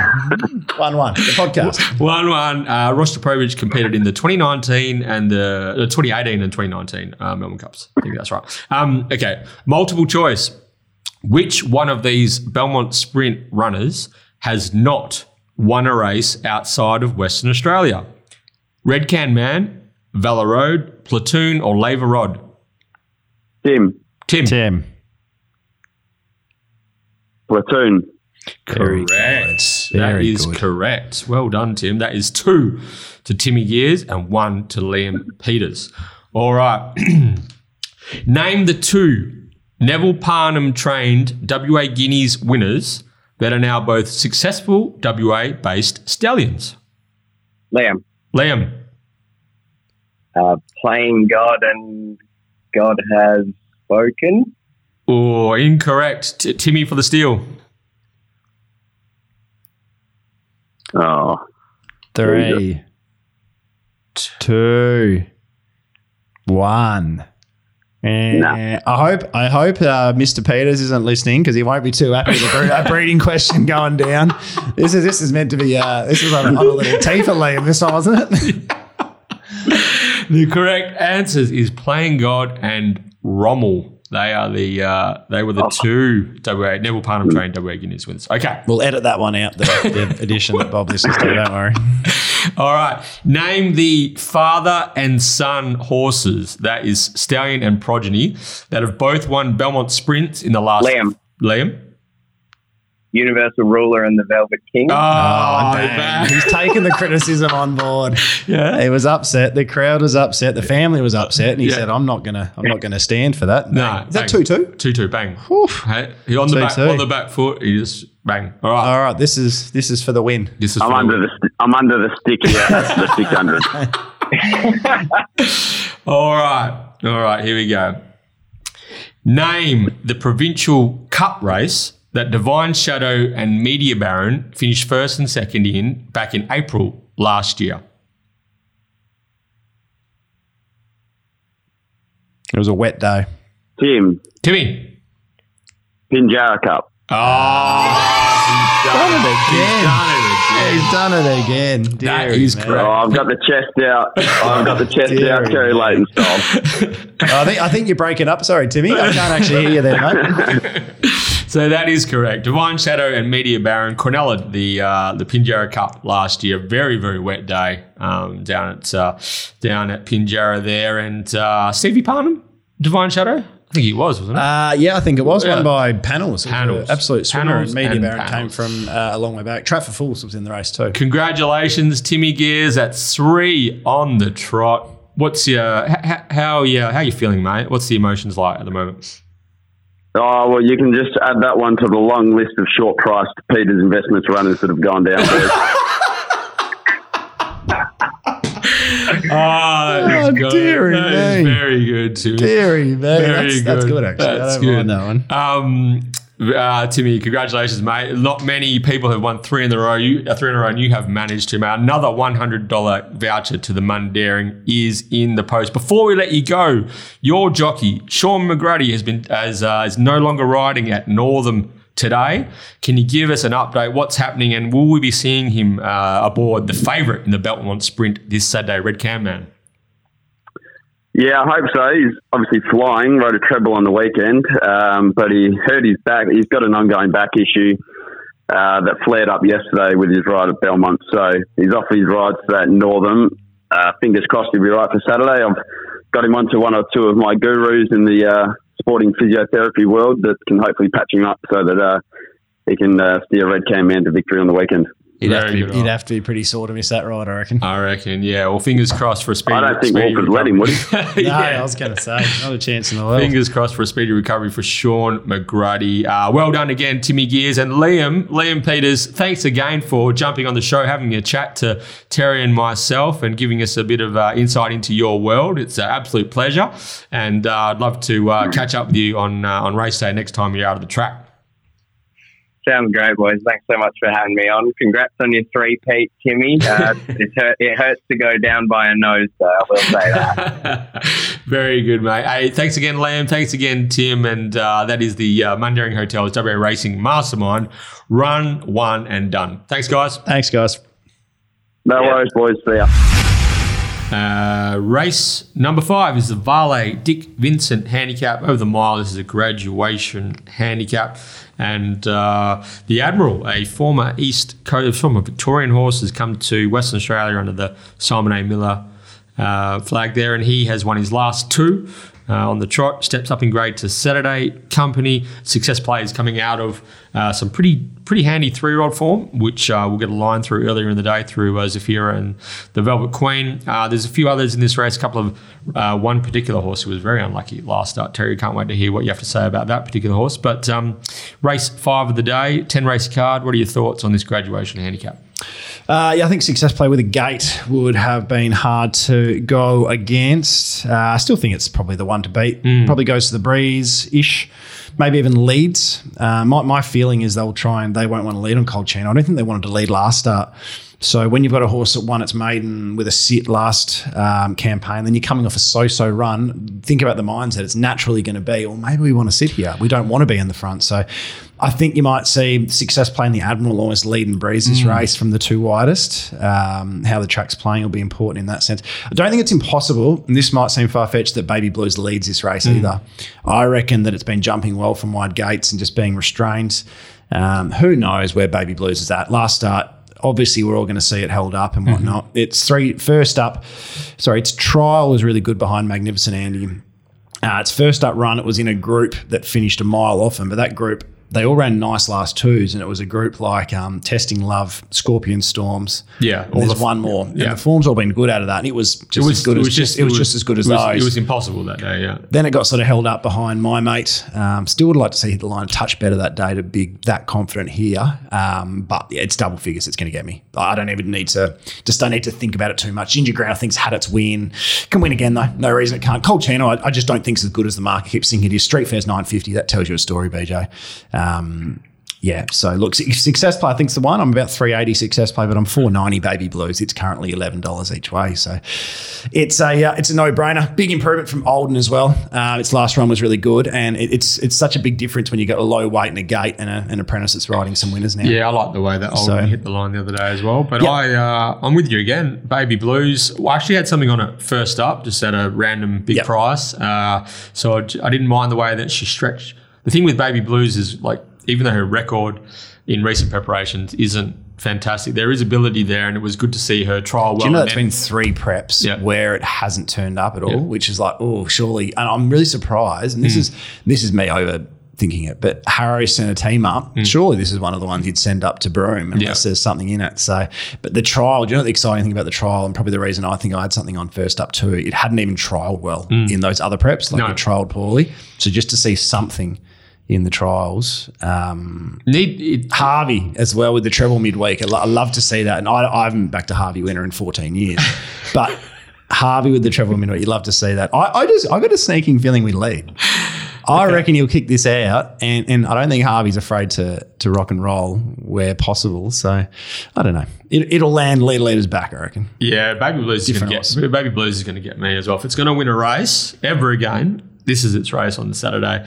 Um, again, just following up from what Terry said, the speed map does look a bit messy if they want to try something a little bit different with with Colchino. Um, and uh, and also Shaun McGruddy um, is um, is riding Ginger Green at the moment. So just just a reminder to everyone just to check the uh, check the uh, notice boards there because um, Shaun's off his rides at Northam today and um, with the back complaint. So it's going to be interesting to see if he can get himself up for the uh, for the big meeting this Saturday. But that's a horse that could that could roll forward potentially if there's no speed in the race. Um, other uh, maybe even Brad and Neville's just sort of think successfully, especially if the tracks playing a certain way might be able to just rather than go back, roll forward, and sort of um, maybe they might find themselves in front by default as well. So, um, Yeah, hundred percent. but uh, Baby Blues The form uh, around success play with, especially with War Gem winning yesterday's a Fury of the Velvet Queen. Yeah. um, all that form's better, but success play's a nice horse, but being just a bit of a sitting duck from the breeze, I don't know, maybe just a little bit of a yeah, it's got to be a query. So Do you think Baby? What, what price do you think Baby Blues is going to start? six bucks. Yeah, I think so as well. Yeah, Yeah. Yeah. Okay. Well, I, yeah, another another one of our. We'll talk about Tommy before. I'm pretty sure Tommy's pretty keen as well. So Yeah. his tweet after its last start, what did he say? oh, I didn't see his tweet. I remember it vaguely. Yeah. Someone try and tell me it's not going to win a racist campaign or something. So, yeah. So I, I am not. It's one of those. I've been betting each way in a, in a certain manner recently. It's hard to get on at, at times. But say you're backing one like this, who this could just might not turn up, right? It mm. might might be a beaten horse. It's now had ten starts where it hasn't run top ten or whatever, top eight probably. And um, so you could almost because each way sometimes is you go, oh, it's a safety blanket. But if you're backing one at say this, what's this three dollars twenty a hole, mm-hmm. you can look at having a bet like a, a two by one, which is boring, but you get your money back for the place mm-hmm. Rather than rely. But if you're backing a horse, say later on, we'll talk about a horse like Glamour Pact, who's pretty reliable, runs a very similar race all the time. You're taking three dollars about better play a horse you know is going to run that good race from the good map. Rather, this is one that might not turn up completely. So this might be a case where having a lower stake on the place and more on the win, because the speculative aspect, if it does turn up, it probably wins. Yeah, you know Yeah. what I mean. So that's how I'd attack this one. Um, is like a two by one, which sounds boring. yeah, but still, you've thrown out a first four earlier. Was it a first four? Yeah, First four, stand them all out. Two, two, one. This is uh, this is new guru uh, methodology coming into play. They're sharing with the listeners very kindly. I just can't get on. tell you what, if anybody wants to be me bowler, just uh, shoot me a message. Oh, and you have to be a real degenerate. I need some real dirty accounts. All right, race six is the what is this race, Terry? Um, what is this race, BJ? What is Sorry, this I don't race? have it in front of me. I'm coming to terms with the fact I backed Friday night. and I hate myself. Oh, the key key, the key key. Experience more handicap over the um over the 1650. The first, not the first leg of the quaddy either, is it? Yeah, the key claim. KK, the KK. the KK handicap. It's race six, 2.29 p.m. Geez, a bit of racing happening today. Um, I found this to be a sticky race, probably one I'm not going to get too involved in. Sticky, yeah. Um, all the all this the speed looks a bit of a query, and all the uh, the the favourites. Uh, have all got apprentices on them. That's no issue with Laqdar, obviously. Um, but look, I think Media Baron Double Digit are probably oh, they are better horses over the journey. Pickler could end up a better horse potentially. Um, but it's just whether you want to take a short price about one of the kids on board. I think, as you said, Money Maley's ready to win. I'm 360 double digit. That's probably me. But I think Media Baron was a slightly better run. If they sprint together, Media Baron beats double digit. But I think double digit has the scope to land in front of Media Baron potentially. But it's just a to me, it's an ugly, messy race. I'll see if Betfair lobs up something silly late. Double digit for a tip though. Okay. I wa- watching that replay, Media Baron versus Double Digit. I can't for the life of me work out how Christy Bennett just didn't follow. God has God has chosen. Yeah, I was on Media Baron. I, I don't think it changes. The, it definitely doesn't change the result. I think God has chosen beats either way. But it, it's Um, it's she more does that. So Christy, I've watched a fair bit of Christy, especially riding down in Albany. And she does it on Athlone Castle a bit, and she's done it with success once or twice. But she is really, I think, I think she's just trying to hone her craft, and good on her to some degree. That wasn't the time to do so. Um, and and Clint's probably the biggest one of doing it at the moment. Do you know some jockeys will just some jockeys have a natural penchant just to peel wide and get going? Yeah. um, you'd notice that with a lot of them. While some want to cut that last horse out, Yeah, like, instead of going uh, around there, Clint's the one. Clint did that on the uh, favorite that Adam Durrant horse last um, Galactic Storm. He Yeah. refused to go outside heels. Yeah, never it's going to cost you a length, but you're going to um, It's going to cost you a, a length, but you're going to definitely get out, or you can save that length, and that's you, you win a lot more races as well. So you can, yeah, it's fine either way. But that's that's how Chrissy's been riding him. It's been um, it's been quite interesting to watch. And but yeah, full credit. I just think I just think in a, But that in was an eight horse field. Yeah, if, if, you you can see the dollar ninety pop up, Yeah, just tack two on- or tack whatever ended up the starting, just just hop on its Just follow- hop on follow- its rear, follow especially the when you know that you well, you should know you should be doing your research. You should know the leader's interstate and the leader's going to stop dead. And you, this race is going to be running one down the middle of the track. So so double digit came from inside it, yeah, I, I, cut, pulled yeah, back yeah. around and took its spot. It Yeah, was- it Media just Baron was a better run. I'm I'm giving me uh, double digit a little plus A for the form of Ash Maley, but mainly for Jet to Taj. Um, Tar horses are going better for Taj than they are for Jet, so that's worth a length or two at least. But Jet gave that a ten out of ten, yeah, absolutely. and it also missed the kick badly. It doesn't miss the kick that badly all that often, and it's a, it's a winner as well. It's one twelve of seventy. Like that's a pretty good strike rate for a Yeah. horse that's been around forever. Yeah. So double digit wins one every campaign. I, I usually find a double digit's been a really good horse over the journey, and I reckon this might be double digits, but. I reckon you're right. I'm going to, and obviously Piccolo, quick back up, just hit the wall late in that Yep. 2100 It's three meter race. 20 though. Yeah, it's- but the way I'm going to go is I reckon Gunner? Gunner. Go? Yeah, Gunner I go. can see that. Do you reckon they might try and go forward? Yes, that's that's. It's been missing it badly. That's the Yeah. problem, and it can't. But I think just from seven at the mile start, Yeah. and it's even 1650 now. If Holly just maintains that forward movement, If there's a um, announcement that they're going to ride it forward or try to, I'll probably be with you. Yeah. I'd suggest it was huge behind Devoted. yeah, And you wouldn't think there's not a huge amount of other speed, great powers and Bombay style and roll just forward. just at the weights as well. Like uh, Holly, uh, so only claims oh, she only half, claims one. So and she's it's- five points out of its grade as well. Yeah, but still, you know, the best are going to go Yeah. is sort of, um, you know, is capable of carrying the 53, which is equivalent to a rating of 70. So you'd say Gunner goes at least a 70 um, at his best. And I think the ratings have just sort of peeled off in recent times. But I think he, I, I like the way that he worked home behind Devoted, pulled ground off a three year old, capable three year old in the form of uh, Stay Safe um, over 1400 meters up to the mile. From that draw, if if Holly can be positive and work forward, then I think um, and, and rolling, then with the weight advantage that she has over Media Baron and, and Double Digit, if it becomes a bit of a slug slugfest late, then I Yeah. think Gonna Go could sort of be the horse that holds on a bit of a bit of a you know that sort of sort of bunch finish. But I'm Gonna Go, I had marked um, nine dollars, I think nine dollars going to go. Um, currently no. 11, 10 some places, but maybe better on the day. But um, but yeah, in a bit of a wide open race, I thought Gonna Go could uh, could peak on Saturday. Is Great Powers any good uh, in Queensland? Is it much of a horse? Or I went back doing a bit I of went, its. I went back through its record. I, don't- I think it only won one Saturday. All the rest of its wins was were when it was midweek. leading because it's only been beaten three and a half first up, got us chosen and Star Align, and then it's come out and forget it went round in that sort of that fight. Tash goes on. I like how she's riding. It could roll. I don't know. It's one that get to a big price as well. Sort of just willing to see what happens. Just take it one race at a time. Okay. Uh, all right. Race seven is the Schweppes handicap. 2100 meters, uh, special conditions, no metro in last year. So this has had to, uh, they've had to put the weights up here as well. So this is actually a 57 plus It's thin when Success is your toppy, isn't it? thin, yeah. And also it's just, it's just a very open. It's good to see White Terry finally come to Saturday grade, though. I thought. You've been waiting? Yeah, been waiting. Yeah, it's just been waiting to race some better horses, I think, before it shows its best. So, Yeah. has a horse ever been rated in the 30s? it's a chance of getting there when they start running 30 pluses around Kingsley Oval or something. Um, yeah, so uh, I don't know. I, I was quite impressed with the midweek victory of Phenomenal Anomaly uh, with CJP on board. I reckon this horse can can step up into this company, and yeah, I reckon he's well and truly the horse to beat for mine.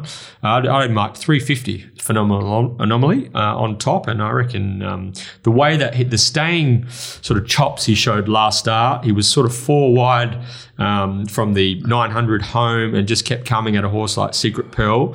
And he's only young. He's only uh, he's got youth on his side. Phenomenal anomaly. He's also got Adam Durrant in his camp as well, who's a, who's an absolute phenomenal trainer. Of Thought Suns. Field would run a race last year. You were right. Yeah. How do we not on. get the price loose? How did Sluice Box not? I swear it was just we were just going to see our fifteen dollars. Hmm. That was heartbreaking. I just wanted to be on, but try and be bloody, try and outsmart yourself. I, I just think this is a, a race devoid of stayers and a race de- devoid of a lot of talent. This horse on the way up, the way that it grounded out the other day, I love the way that it lengthened and covered the ground. I'm pretty keen, phenomenal here. It's always looked a, a stayer in the making. Um, yeah, it finds a finds a terrific um, finds a terrific race. They had Sunsphere nominated. If that went here, you would have been pretty Yeah. excited. I'd suggest. Yeah. Um, yeah, it, it's it, it did go around in a 54 plus at seven bucks. and It's going to go around here at probably Yeah, what understand, price is it for? Five It's bucks. uh, four You've joined 11 as well, and I reckon they'll just go back. They're a pretty patient eh, combo, so they'll probably just go back. Um, yeah, I just think I, I think it's there's just some some risk with the the gate and the price, and I think it's going to be popular though. But um, I am I am. Oh, what's the money come for? Eurasia's been shortened a little bit. It- It's the map runner, isn't it? Eurasia. It's going to park up behind them. It's never. It's, it's Eurasia though, isn't it? But Yeah, I know this is- Eurasia very well, and Yeah. he just he, he's he's honest, tough, consistent, but he just lacks. He's an that- almost. He's an almost. He's a, an almost. What do you say? He's Yeah, an Ash Hansen. He's an Ash Hansen. Yeah, that's very good. Um, I am quite keen on one here. Uh, I reckon Bold Success will win this race. I reckon um, it's nice that it's drawn out wide. They can let stock takers sort of roll and then probably just pop over. To the breeze, it does its best racing. It's only raced from the breeze twice. That's when it beat Sunsphere uh, two starts ago.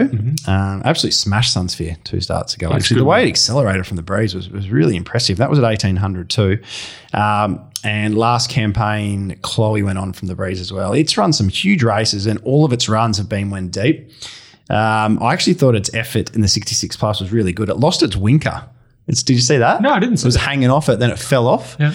Um, I thought it loomed into it nicely. It just that's probably not how, even with cover for a while, it doesn't seem like that's how it races best. Like it just needs to be doing it tough. Uh, Kesh was They, on. they scooted along too, so it was on, Yeah. on, on top of a pretty brutal sort of tempo. Yeah, exactly right. Exactly right. I, I think that Phenomenal Anomaly will be out the back. Um, and, and if Bold Success stops, it'll be probably the one getting it with Secret Pearl. And Yeah.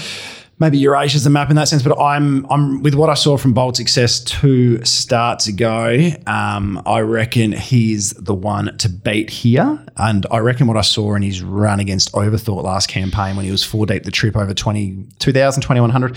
I reckon he gets the journey as well. I got no real issue with that. So he's only found the breeze twice since 2000. I didn't go before that because he was a Peters runner before Yeah. that.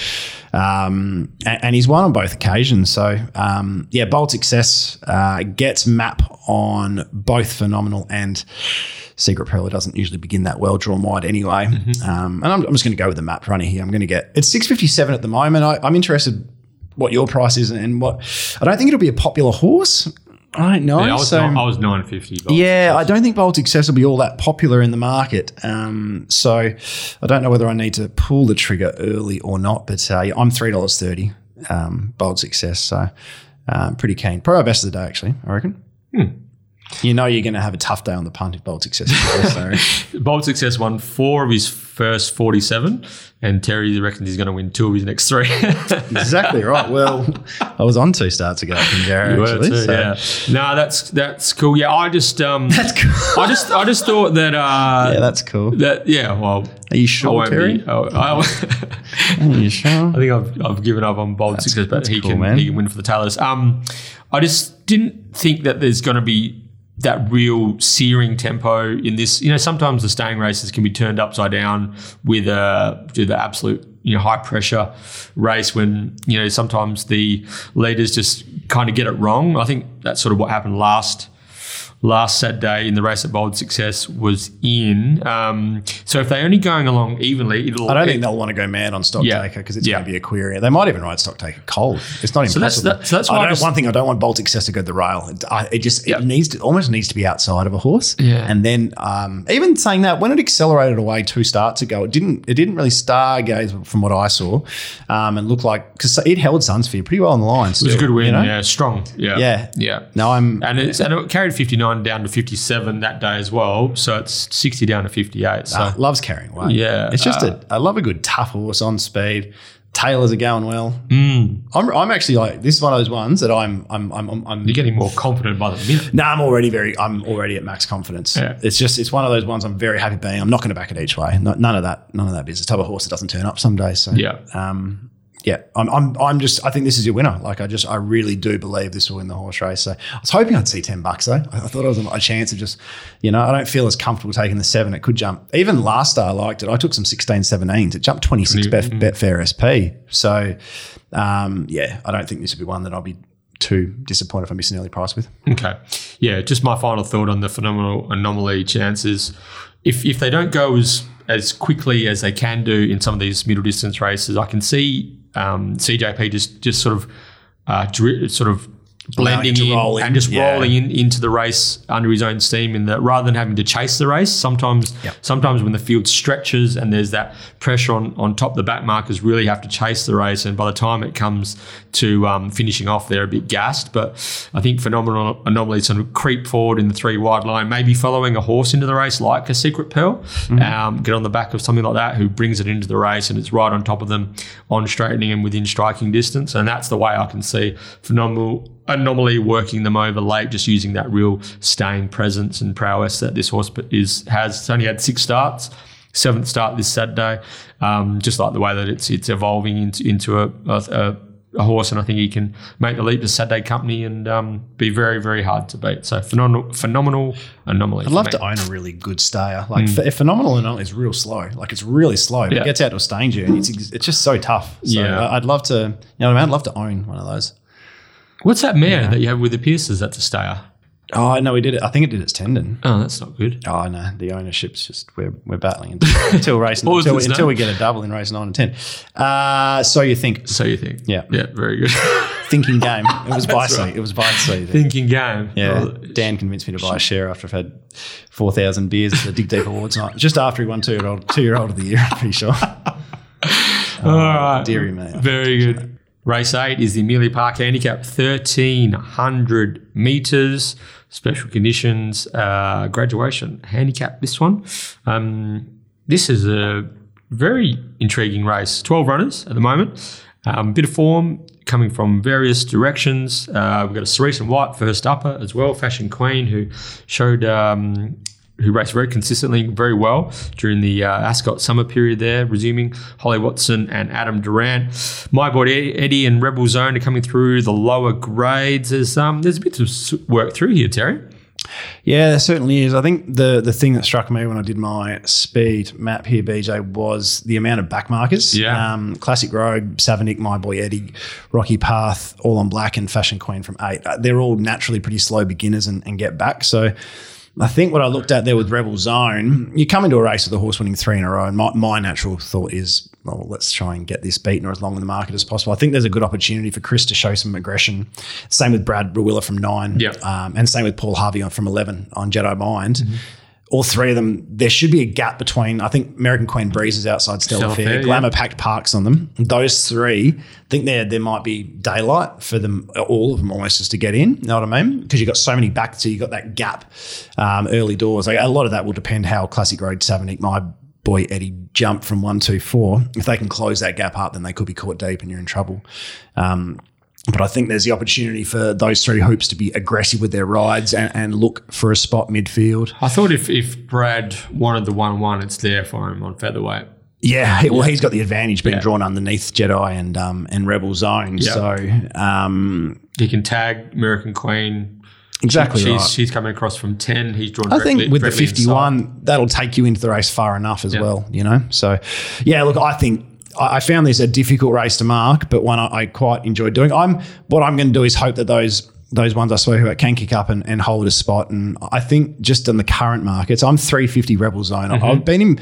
It's a horse I've always taken on, but I've been really impressed with the way it's been winning. Yeah. Um, that Bourbon Bow form, I don't think that's too bad either, comparative to this race. Um, so I, Now, I- Bourbon Bow ran really well in the final last Saturday. Yeah. it's just been it's been flying. Um, Glamour packed was in that very weak West Speed Platinum race, but loomed into it nicely. Um, just peaked on the run. It's a horse. If you go back through its successes, it's it's a map horse, and you're going to get the back of Stella Fair here, probably. You know, who should be giving you a kick and should be giving you room to get out and push out under American Queen. So I don't think Glamour Pack's any star. But last campaign, do you, do you remember its campaign? It was like a unlucky campaign. Yeah. Not much went right for it the entire campaign. It started as a 68 rater. It finished as a 68, a 60 rater. So it would have carried 58 in this race last campaign. Now it's carrying 54. Mm-hmm. I don't think it's an inferior horse. So look, I don't. Glamour Pack's no superstar. There's better horses than Glamour Pack in this race, but it doesn't need any luck. It's twelve dollars each way. So that's that's how we've got a pun here. We, we have to back that horse. That's Glamour. I'm five dollars eighty Glamour Pack. So twelve dollars each way. If that price holds, fingers crossed. Um, yeah, that'll be that'll be me. Okay. That'll be me. I might look Rebel Zone's 450, which I'm surprised about. So I might look at a say, yeah, you're betting one and a half units each way, Glamour Pact and one unit Rebel Zone to get your money back. I think that's how I, I like it. But I wouldn't be surprised if featherweight beats me. I don't think anything else can. Okay. I think the, the the two that I like are Santa Claus one and two. I think I was I think the seven dollars for both of them is is enough for me. That's Fashion Queen and Featherweight. Um, I thought Fashion Queen, while she's no superstar, some of her runs last preparation were outstanding. Knocked off Ginger Baker, ran second to Sentimental Queen, was massive that day getting home. Sentimental Queen has gone on to to do some good things, and then um, just all the form around. And that last start third behind Dom to shoot and Weapon Sun. That was a that was a high quality 72 plus mile race at, at Ascot back on the 26th of February. Um, nice coming off a nice trial. Uh, I think Fashion Queen um, has competed in, against better horses and in better races than this. So I'm um, I'm intrigued to see how she goes first up, and that seven current seven dollars is enough for me. And I thought positive positivity from Brad Rawiller on featherweight.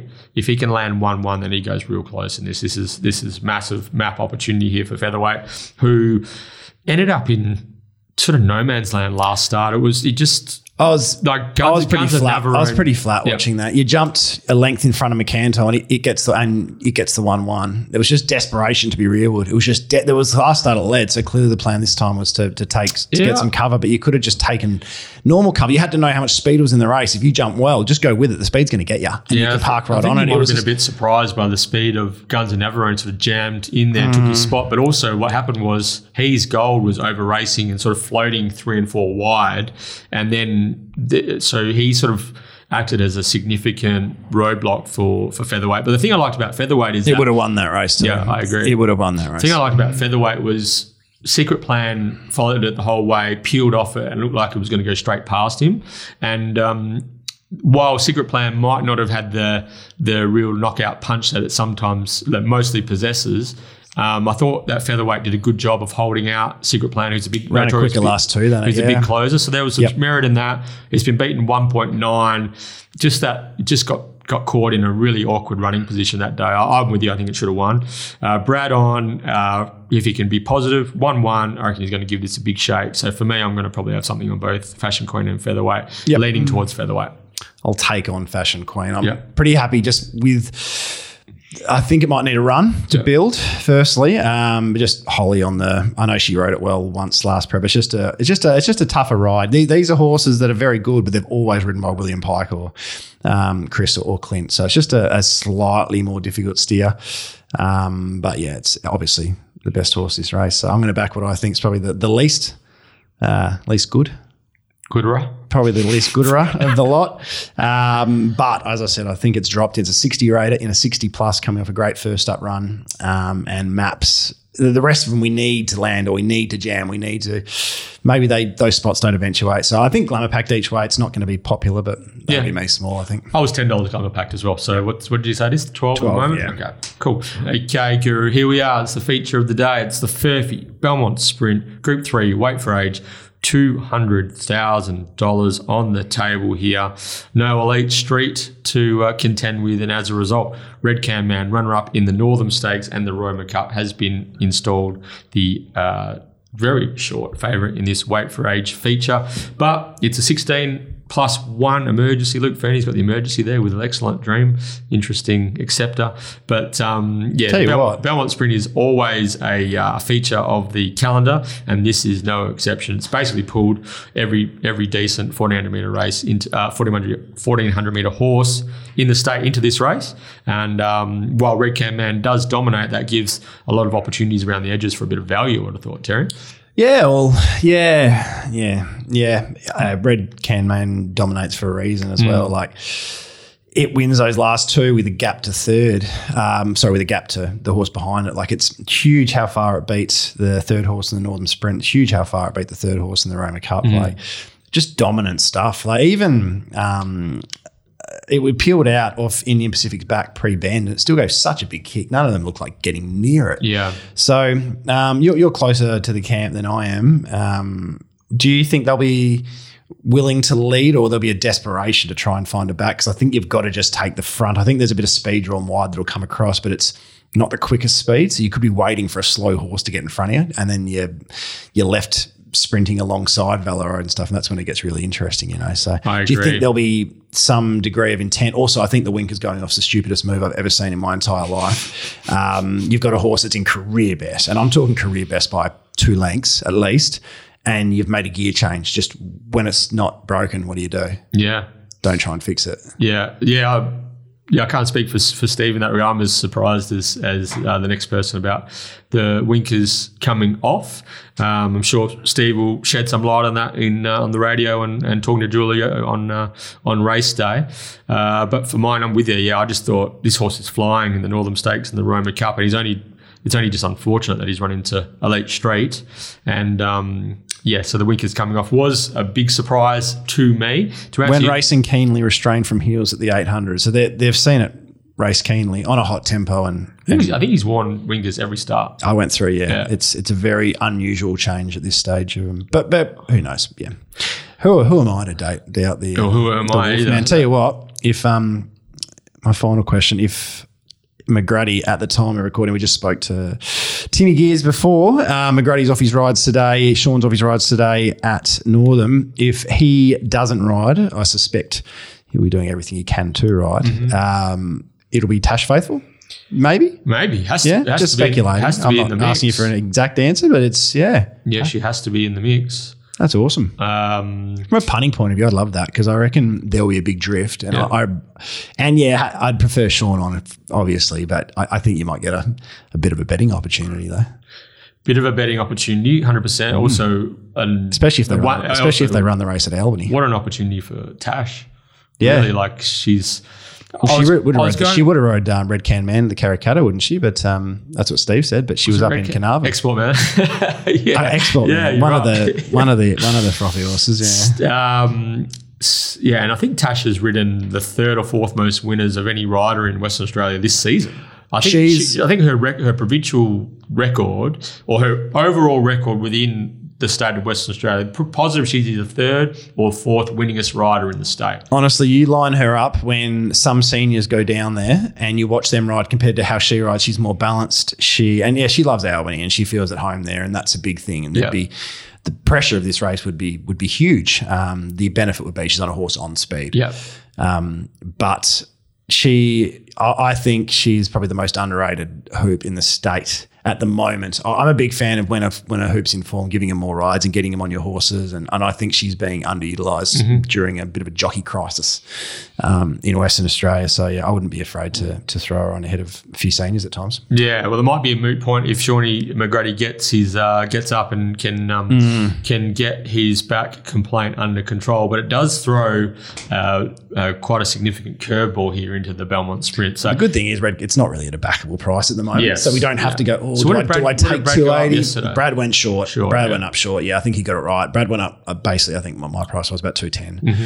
Um, but if it's sort of about three bucks now, I'd be like, well, I'd be very happy with three dollars. Yeah. but it's not at that price with any query. So we just sit back, hold fire, and um, you know, I, just circling back to you, I, I would think that they, my, my personal point of view, I don't really know. My, I would like to see them lead on Red Can Man and take the take the race. Yeah. If if if you let those other horses dictate the, the tempo of the race, he it could it could bring others into the race and leave you. just to give you their names, Yeah. I'm talking Free Trade, Massimo Iardardi, and Massimo. Yeah, very nice horse, obviously, but it's lacking early speed at the moment. Mm-hmm. So by the time it gets there, it could be gassed and stopping on you. Yeah, Dardy and Free Trade are both big question marks in this grade how they're going. So if they're gone pre-bend, you know what I mean. Getting cover could be. Um, and Red Can Man made his name, especially as a three-year-old, as a as a bulldog. yeah. Like it was just impossible to get past. Yeah. that was his thing. So I, th- I think if the way that Red Can gets beat here is if the it's a soft tempo and he gets out sprinted, Yep. um, or traffic issues. So if, you, if to take that out of the equation, Dig Deep was a better two year old. yeah, to take that out of the equation. I tried to get Dig Deep mentioned real early so the over the unders punters could get their result, but it's taken a long time into the pod to get the first mention there. the, fi- the fix was on there. yeah, um, I think that's they're the ways that Red Can gets beat. Either gets out sprinted in a slowly run race, or it's traffic issues. For mine, I just I just take luck out of the equation. If if he rolls, makes this a true test of fourteen hundred meters at weight for age. If anything's good enough to get past him, that's just too good. That's my personal. I agree. Yeah. I think I actually think while this is a really nice race, it really lacks depth. Yeah. Um, after Red Can Man now as well. I think Valor obviously a clear second pick. Matched Agree. really well. Yep. Real Wheeler on for Whiting. It's foolproof. It just runs the same race time after time after ran, time. uh, ran second to Velvet King. Yep. a closing second to Velvet King in this race last year. Amazinus was just as good as Valor Road. Um, respect. We've got to start giving it the respect it deserves, me in particular. Mm-hmm. Um, Captain Chaos was huge, like Chris going on, like the rise to 1400. Felt with an unimpeded passage, it was just as good as those two as well. Yep. You're just going to give those two probably too much field position. with what, with the, looking at at the weight as well. You know what I mean? So it's like Yeah, it's- well, there's, there's- obviously it's the same weights from the Roman Cup, but it, it's, yeah, I, I think. But you know what I mean? Like making that much ground up. Uh, Yeah, sorry, With, yeah. with that at level weights. Yeah, There's no- hundred percent, hundred percent. Especially with the tracks we've been getting recently, so it's hard to go much further than that. There's lots of horses. I think I think Telema Coming always runs nice ones fresh, but I don't think this is obviously the the right setup. Nero Dio was good, but the 14, I thought it was a question at 1200. It's always been about a thousand meter horse, so 1400, it's going to be hard to have. Notorious one needs a strong left-handed whip rider. I think. I think Sean O'Donnell got off and he sort of thought it was a real. I don't think he. I think Notorious one isn't a horse that you can let steer you around. You've got to steer it around, and I think Sean wasn't uh, maybe maybe the horse isn't going that well as well, but wasn't sort of aggressive enough because it's it's the one up to the 14, then the 16 that could come out and run a race. I tell you what, I if, if Clint goes on in a coming start and Torius one, I'd be um, I wouldn't mind speculating at a price, but not here. And as I said, there's not much else. God has chosen will be the the point of difference runner. Um, some people will be happy saying, well, let's let's have a pop at the horse everyone was tipping for the railway. Um, but geez, this is a big ask at weight for age. Uh, it is a big ask, and I implore the connections to have a look at this. This is if you're trying to um, plan a railway stakes assault. You don't want to be winning these races. This is as a ni- as a Or ni- running a hole. How much will it get 90 for running a hole? It just depends who who wins. Like you, your your level weights against Vela Road, who's 112, Dig deep. Red Can Man, who's 108, dig deep. Massimo's even 107. Um, you're you're really pl- walking a fine line here.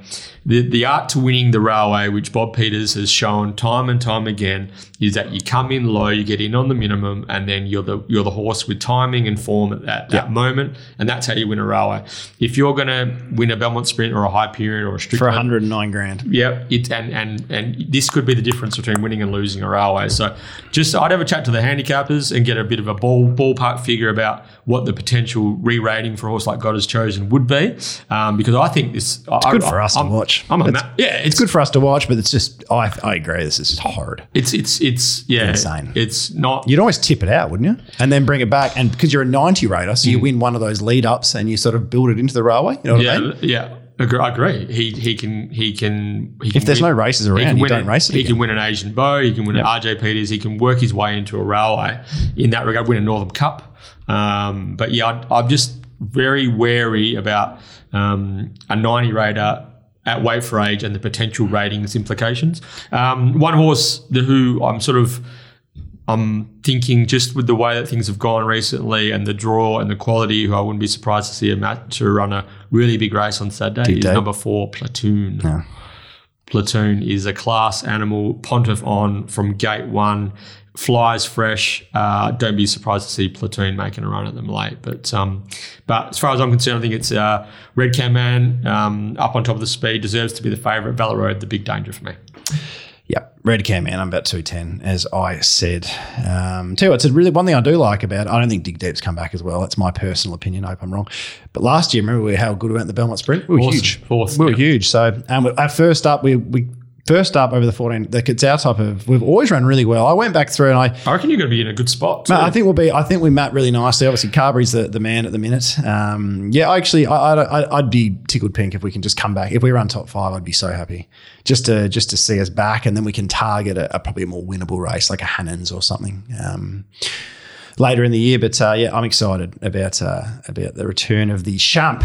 Bit under my price at the moment. What about um, last one? Number one, Rostropovich was one of our mastermind questions, having its first start for Luke Fernie. Uh, Irish horse with Aidan O'Brien won several feature races over before it targeted a Melbourne Cup. It's been to Sha Tin. Uh, it's been back with uh, Hayes, Dabernig, Hayes, JD Hayes, Dabernig again. It's been all over the shop. Now it's made its way over to Western Australia and be racing on, uh, for Luke Fernie and uh, Kim Doak and Andrew Inglis in the uh, in the hot pink with the black leopard print colours. What any insight into the Rosh- Rostropovich situation? Uh, not a huge amount. Yeah, if it finishes within five lengths of him, I'll swim to Rottnest naked. Honestly, it's just, gee whiz, not for me. All right. On that note, I should have said if it wins. Maybe let's go with if it wins. I will actually do that, so you can hold me to that. Luke, Luke would like Luke would like to see that too. I'm uh, sure. unbelievable. Ah, all right, BJ.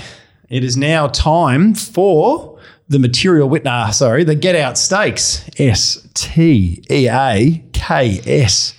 Brought to us by who? Market City Meats, of course, the largest retail butcher shop in Perth, located at the Canning Vale Markets on Bannister Road. Timmy Hewitt and his team, uh, terrific operators there at Market City Meats. So if you do happen to uh, walk in the doors there, let them know that you're uh, a one-one faithful and part of the one-one team, and they will uh, they'll look after you. Timmy has uh, featherweight and he has a runner in the first at Broome on Saturday as well in Warpipe. So good luck to Timmy. Um, great supporter of, of racing and uh, his involvement there with the Morton Racing Stables. But uh, just on last week's Get Out Stakes, big congratulations to Sean Hamilton. Flying under the radar, this guy. Sean has won three Get Out Stakes now. Uh, he was nearest the pin with his uh, uh, selection, and um, he got the chocolates there. With uh, last Saturday, that's three Get Out Stakes for Sean. Congratulations. Enjoy that gourmet beef package from Market City Meats. Uh, well done, Sean. And now to enter this week's Get Out Stakes, race 10 at Belmont on Saturday. Let us know who you think will win and a decimal winning margin, two decimal places preferred at the 1 1 pod on Twitter. And of course, we can never ever forget Sam White. Terry? First in, best dressed. First in, best dressed. Okay, so race 10 is the Crown Perth Handicap. So this is run at 450, which gives us ample time to stroll across the uh, overpass there and make our way to Optus Stadium in time for bounce down West Coast Eagles versus Western Bulldogs. But let's see if we can leave Belmont on a winning note, and I'll throw to the guru to get us out. Get us out. You don't reckon there'll be a winning note at the stadium? Or? Uh, that might be our, if we can find the winner of the Oh. last. It might be our last win for the. Uh, Gee for the day. I didn't, yeah. With the team on paper, 10 bucks at home against the doggies. This is us, surely. Um, If, they, if, if the bond doesn't make the, uh, the the the plane ride across, that might help our chances a bit. Yeah, I think we'd need probably a few more players. Luke Beveridge could probably take the hit outs and they'd probably still beat us. Um, look, sneaky chances, the dead obvious. Um, Yeah. Maps a winner, looks a winner. That's just just not my price for a for a horse off a little talking freshen up. Two fifty friends? Let me now, 240, 240, 250. Um, yeah, it's just it's just a little bit below my price. So they were really accurate in what they said pre-race. We don't know if we'll get the twelve hundred. Took the back across statement. Um, I'd love to talk to the person I'd like to speak to here is is Lockie or Britt or Jim and say, how do you compare Travern as a horse to cross statement? Mm. Because I think I think it'll be Travern in the breeze outside of Olga Louisa. Charger will look to charge, but it misses kicks and it can just put itself Did, back did in the rut. Imprudent jump the other day, or did it work its way to the breeze? I'm just trying to remember. Was Uh, it breezed outside? bit of both. no bit of both. flag? yeah. a bit of both. I think Travern's pretty quick. I think Travern will land Yeah. outside Olga. yeah. Um, Travern's a nice horse, actually. It's just uh, it's just never had to do it from the breeze. All of its wins have been on a rail. Yeah. And that's a different sort of kettle of fish. But um, yeah, these Taylor runners, when they're, and it's had, I think the second trial was because it drew wide. Um, so instead of running, they trial. So I think it'll be, I think it'll be ready to go here. So I think Travern can run a bit of a race from the breeze, a little bit above my price there, but um, I do expect sneaky chance to be hard to beat. But I'm sort of about three bucks, so 250s not going to get me as much. Uh, what was I? 11, 12 material witness. Captain Kink is one that can run a race. If you're looking for a, a man, he always is a point of difference. I just don't think at this stage of its career it's a three or four, four back the fence, 60 kilos, 1,000 metre horse. I think it's showing it can get a little bit further. Um, ATM, if the middle of the track's playing well, which Yeah. there's a big chance it won't, is going super, but can it give weight and track position a sneaky chance? I kind of like State of Power. brave. Um, yeah, state of power just just gets back and it goes all right. I just, I yeah, I, I think sneaky chance, all things being equal, is is the one to beat. Do you think State of- Sneaky Chances three odd forms How is come better than nothing? State of Power? How come none of mine are over the odds? I'm trying to figure out what I've done here. I've got Travern just below five bucks. Yeah. Well, I don't like that. Yeah, I don't trust my market there. I usually. uh, look, I think sneaky chance. I thought the State Trevor Andrews is training winner after winner at the moment. He's going good, Trevor, which is I think six of his last 13, uh, I have it written here, six from his last 13 have been winners. Mm. How's that? okay. So, race, I'm I'm going to wait and see how the how the deck's playing out. Like, I, I it wouldn't surprise me if I'm on something wild here, like a Captain King and Night Voyage, both at sixty to one late or something. You know, Um, Yeah. Just basically give some money away before I give my membership away. I don't actually have a membership deals. Um, but look, at the end of the day, I'm four dollars fifty Travern. It says here it's seven dollars. I don't know how I got to four fifty, but anyway, so it's Travern for me. That's that simple, really, isn't it? Uh, I'm of Power.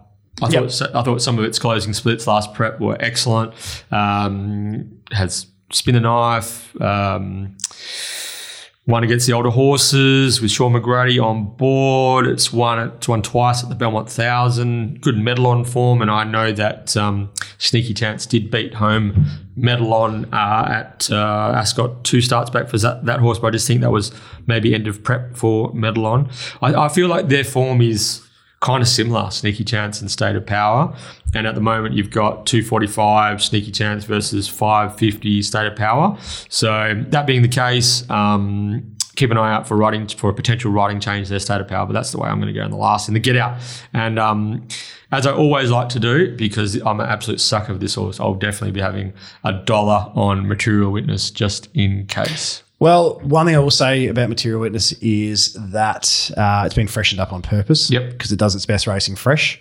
So not much has been done with it in the meantime. And last start, Sneaky Chance did sprint away from us a little bit late, but watch how much we just fought and pulled in a race. It was meant to go be run quick and end up being a horror show. walkathon. So Horror show. Bit of sting out of the ground. Um, bit of speed on here. There should be a three wide line. Um, yeah, I, I think I think it can win. Yeah. I think it can win. I, I think that's how I'm going to, because nothing grabs me. I'm going to attack this race as an owner. I'll probably attack the last two as an owner, to be honest, unless I get a red can man price. And sometimes it's nice just to, so just be a Advocator, dig deep. Yep, Material Witness, bang, treble, bang, bang. up, bang, bang, bang. Okay. Would have thrown it to Saturday Sinner, but it's it's it's got a bit of a cold at the moment on Sunday, so it's not running, unfortunately. For Nick, Nick Character Pilotti, but um, yeah, good stuff. All right, let's take a break. Best bets, Maddies, and late after this. Okay, listeners, we are back with our Betfair best betting propositions for Belmont Sprint Day. Terry, what's your Betfair best? Uh, I went into this looking at uh, the Velvet Queen. If I forgot the price, but the price isn't there. Um, I think I got hammered last week when I made it It's Day and it returned with a cold. That was like, not It's Day, um, hardly ever. Well, they both did. They both returned with mucus. Mucus. So I think that was a sign. Don't make even money pops your best. No one cares less. Uh, Bold Success is my best bet. I'm $3.30. It's double that. And I reckon I'm going to be brave and, and wait for the late price. I reckon I'll, um, I'm hoping there's money for yours. New had bit of new had bravery required. I don't think New Hat will get the 2100, but yeah, a little bravery required. Bit It's- of it- it's- bravery. every time I do that, though, they jump $4.50 and I crack the shit, or they jump half the price and I crack it. So, and have twice as much on. Don't do that. Don't do that. All right. My Betfair best is race four, number five, Billy Ray. Um, good. Yep. Yeah. Uh, I like that. you Ray. You can get five fifty. I reckon this is his race. Just That was your money on debut into the $1.26, wasn't it? oh, probably, probably a multi or something like that. But no, I just think the difference between it and gunmetal greys is a bit is like gunmetal grey 340, 320 versus Billy Ray at five dollars, five fifty. I would have thought they'd be. I marked them basically the same. Yep. So Billy Ray for me, I reckon that's his day. Bit of reliability in that yard compared to one that's chasing a win, first win for a while. Who's your Maddie? Uh, uh, uh, I'm going to do a bit of a U here and throw one out that I barely even discussed. Um, I was going to say multi baby blues and glamour packed at 100 to 1. I will say that as well. But uh, we've got Night Voyage in the last. You know, it's just that type of horse, Night Voyages, that, and I love Tash Faithfull at the moment. Um, so I, it's 31 bucks at the moment. It'll jump 300 to $1. So I'll have something small, Night Voyage in the last. My Maddie is in the big race, the Belmont Sprint. I'm going to uh, make number four platoon, $34. My Maddie, class horse, Pontiff, coming off a treble, gate one, anything could happen there for uh, for the Pont and platoon uh, can go enormous fresh. So I think the $34 compared, lining up against some of the other horses around a similar price, I reckon that's about right. Very good. And your lay of the day. Uh, there's a couple here that I sort of are a bit under my price, but I, I don't know whether I'll be taking 360 success play. So I think that's my lay for the day. Yeah, I'd like to find one I definitely think will not win. Uh, Blow Me Out bouts considerably under my price after a good win. So Blow Me Out. Um, just a few others of note that are well under my price. A Piccolo Signora, yeah, yeah. the Admiral, uh, top of the pops in the first. Um, but yeah, I think they're all winning chances, but they're all well under my price. Okay. That's our Belmont Sprint Day preview done, Terry. Uh, yeah, no, I enjoyed that one. It was uh, always a good day, Belmont Sprint Day. 10 race card, 11 at Kalgoorlie, See six, you, at, six at See you out there? What's that? Twenty seven races. Yes, I'll uh, I'll be out there. Um, get out there and, and watch the champ win, and then we'll see how Dig Deep goes. The champ was advocator. uh, but no, excited about it. I've been the races in ages. Yeah, neither have I. So yeah, looking forward to getting out there, and we'll see you and uh, Isabel Mm-hmm. coming along. So um, family affair, Belmont Sprint Day. Why not? Mm. Yeah. So, and then, um, yeah, just looking for some competitiveness from the uh, mighty West Coasters Saturday night. That'd be handy. Yeah, that, that would be handy. Yeah, yeah. I think uh, there's a lot in our favour a ray of sunshine. Mm. Yeah, a little ray of sunshine. That'd be nice. That'd be nice, especially after the Eagles' colours win race seven. Yeah. Didn't Very think about good. that. Yeah. have the all up. Hang on. Yeah, Hold on. hang on. Eagles will shorten drastically when bold success wins by three. Yeah, they, It's, uh, they'll come in from 17 to 15. still still unders. Uh, thank you to Liam Peters for joining us. Uh, Yeah. Cracking lad, Yeah, cracking lad. lad. Really good chat, really good insight into the business. Thank you to Timmy Gears for coming. I think we're going to be master. hearing a lot more from Liam Yeah. Peters and time to come. Ah, Yeah. sharp lad. So I look forward to catching up with him at the track in the not too distant. But until next week on the one one.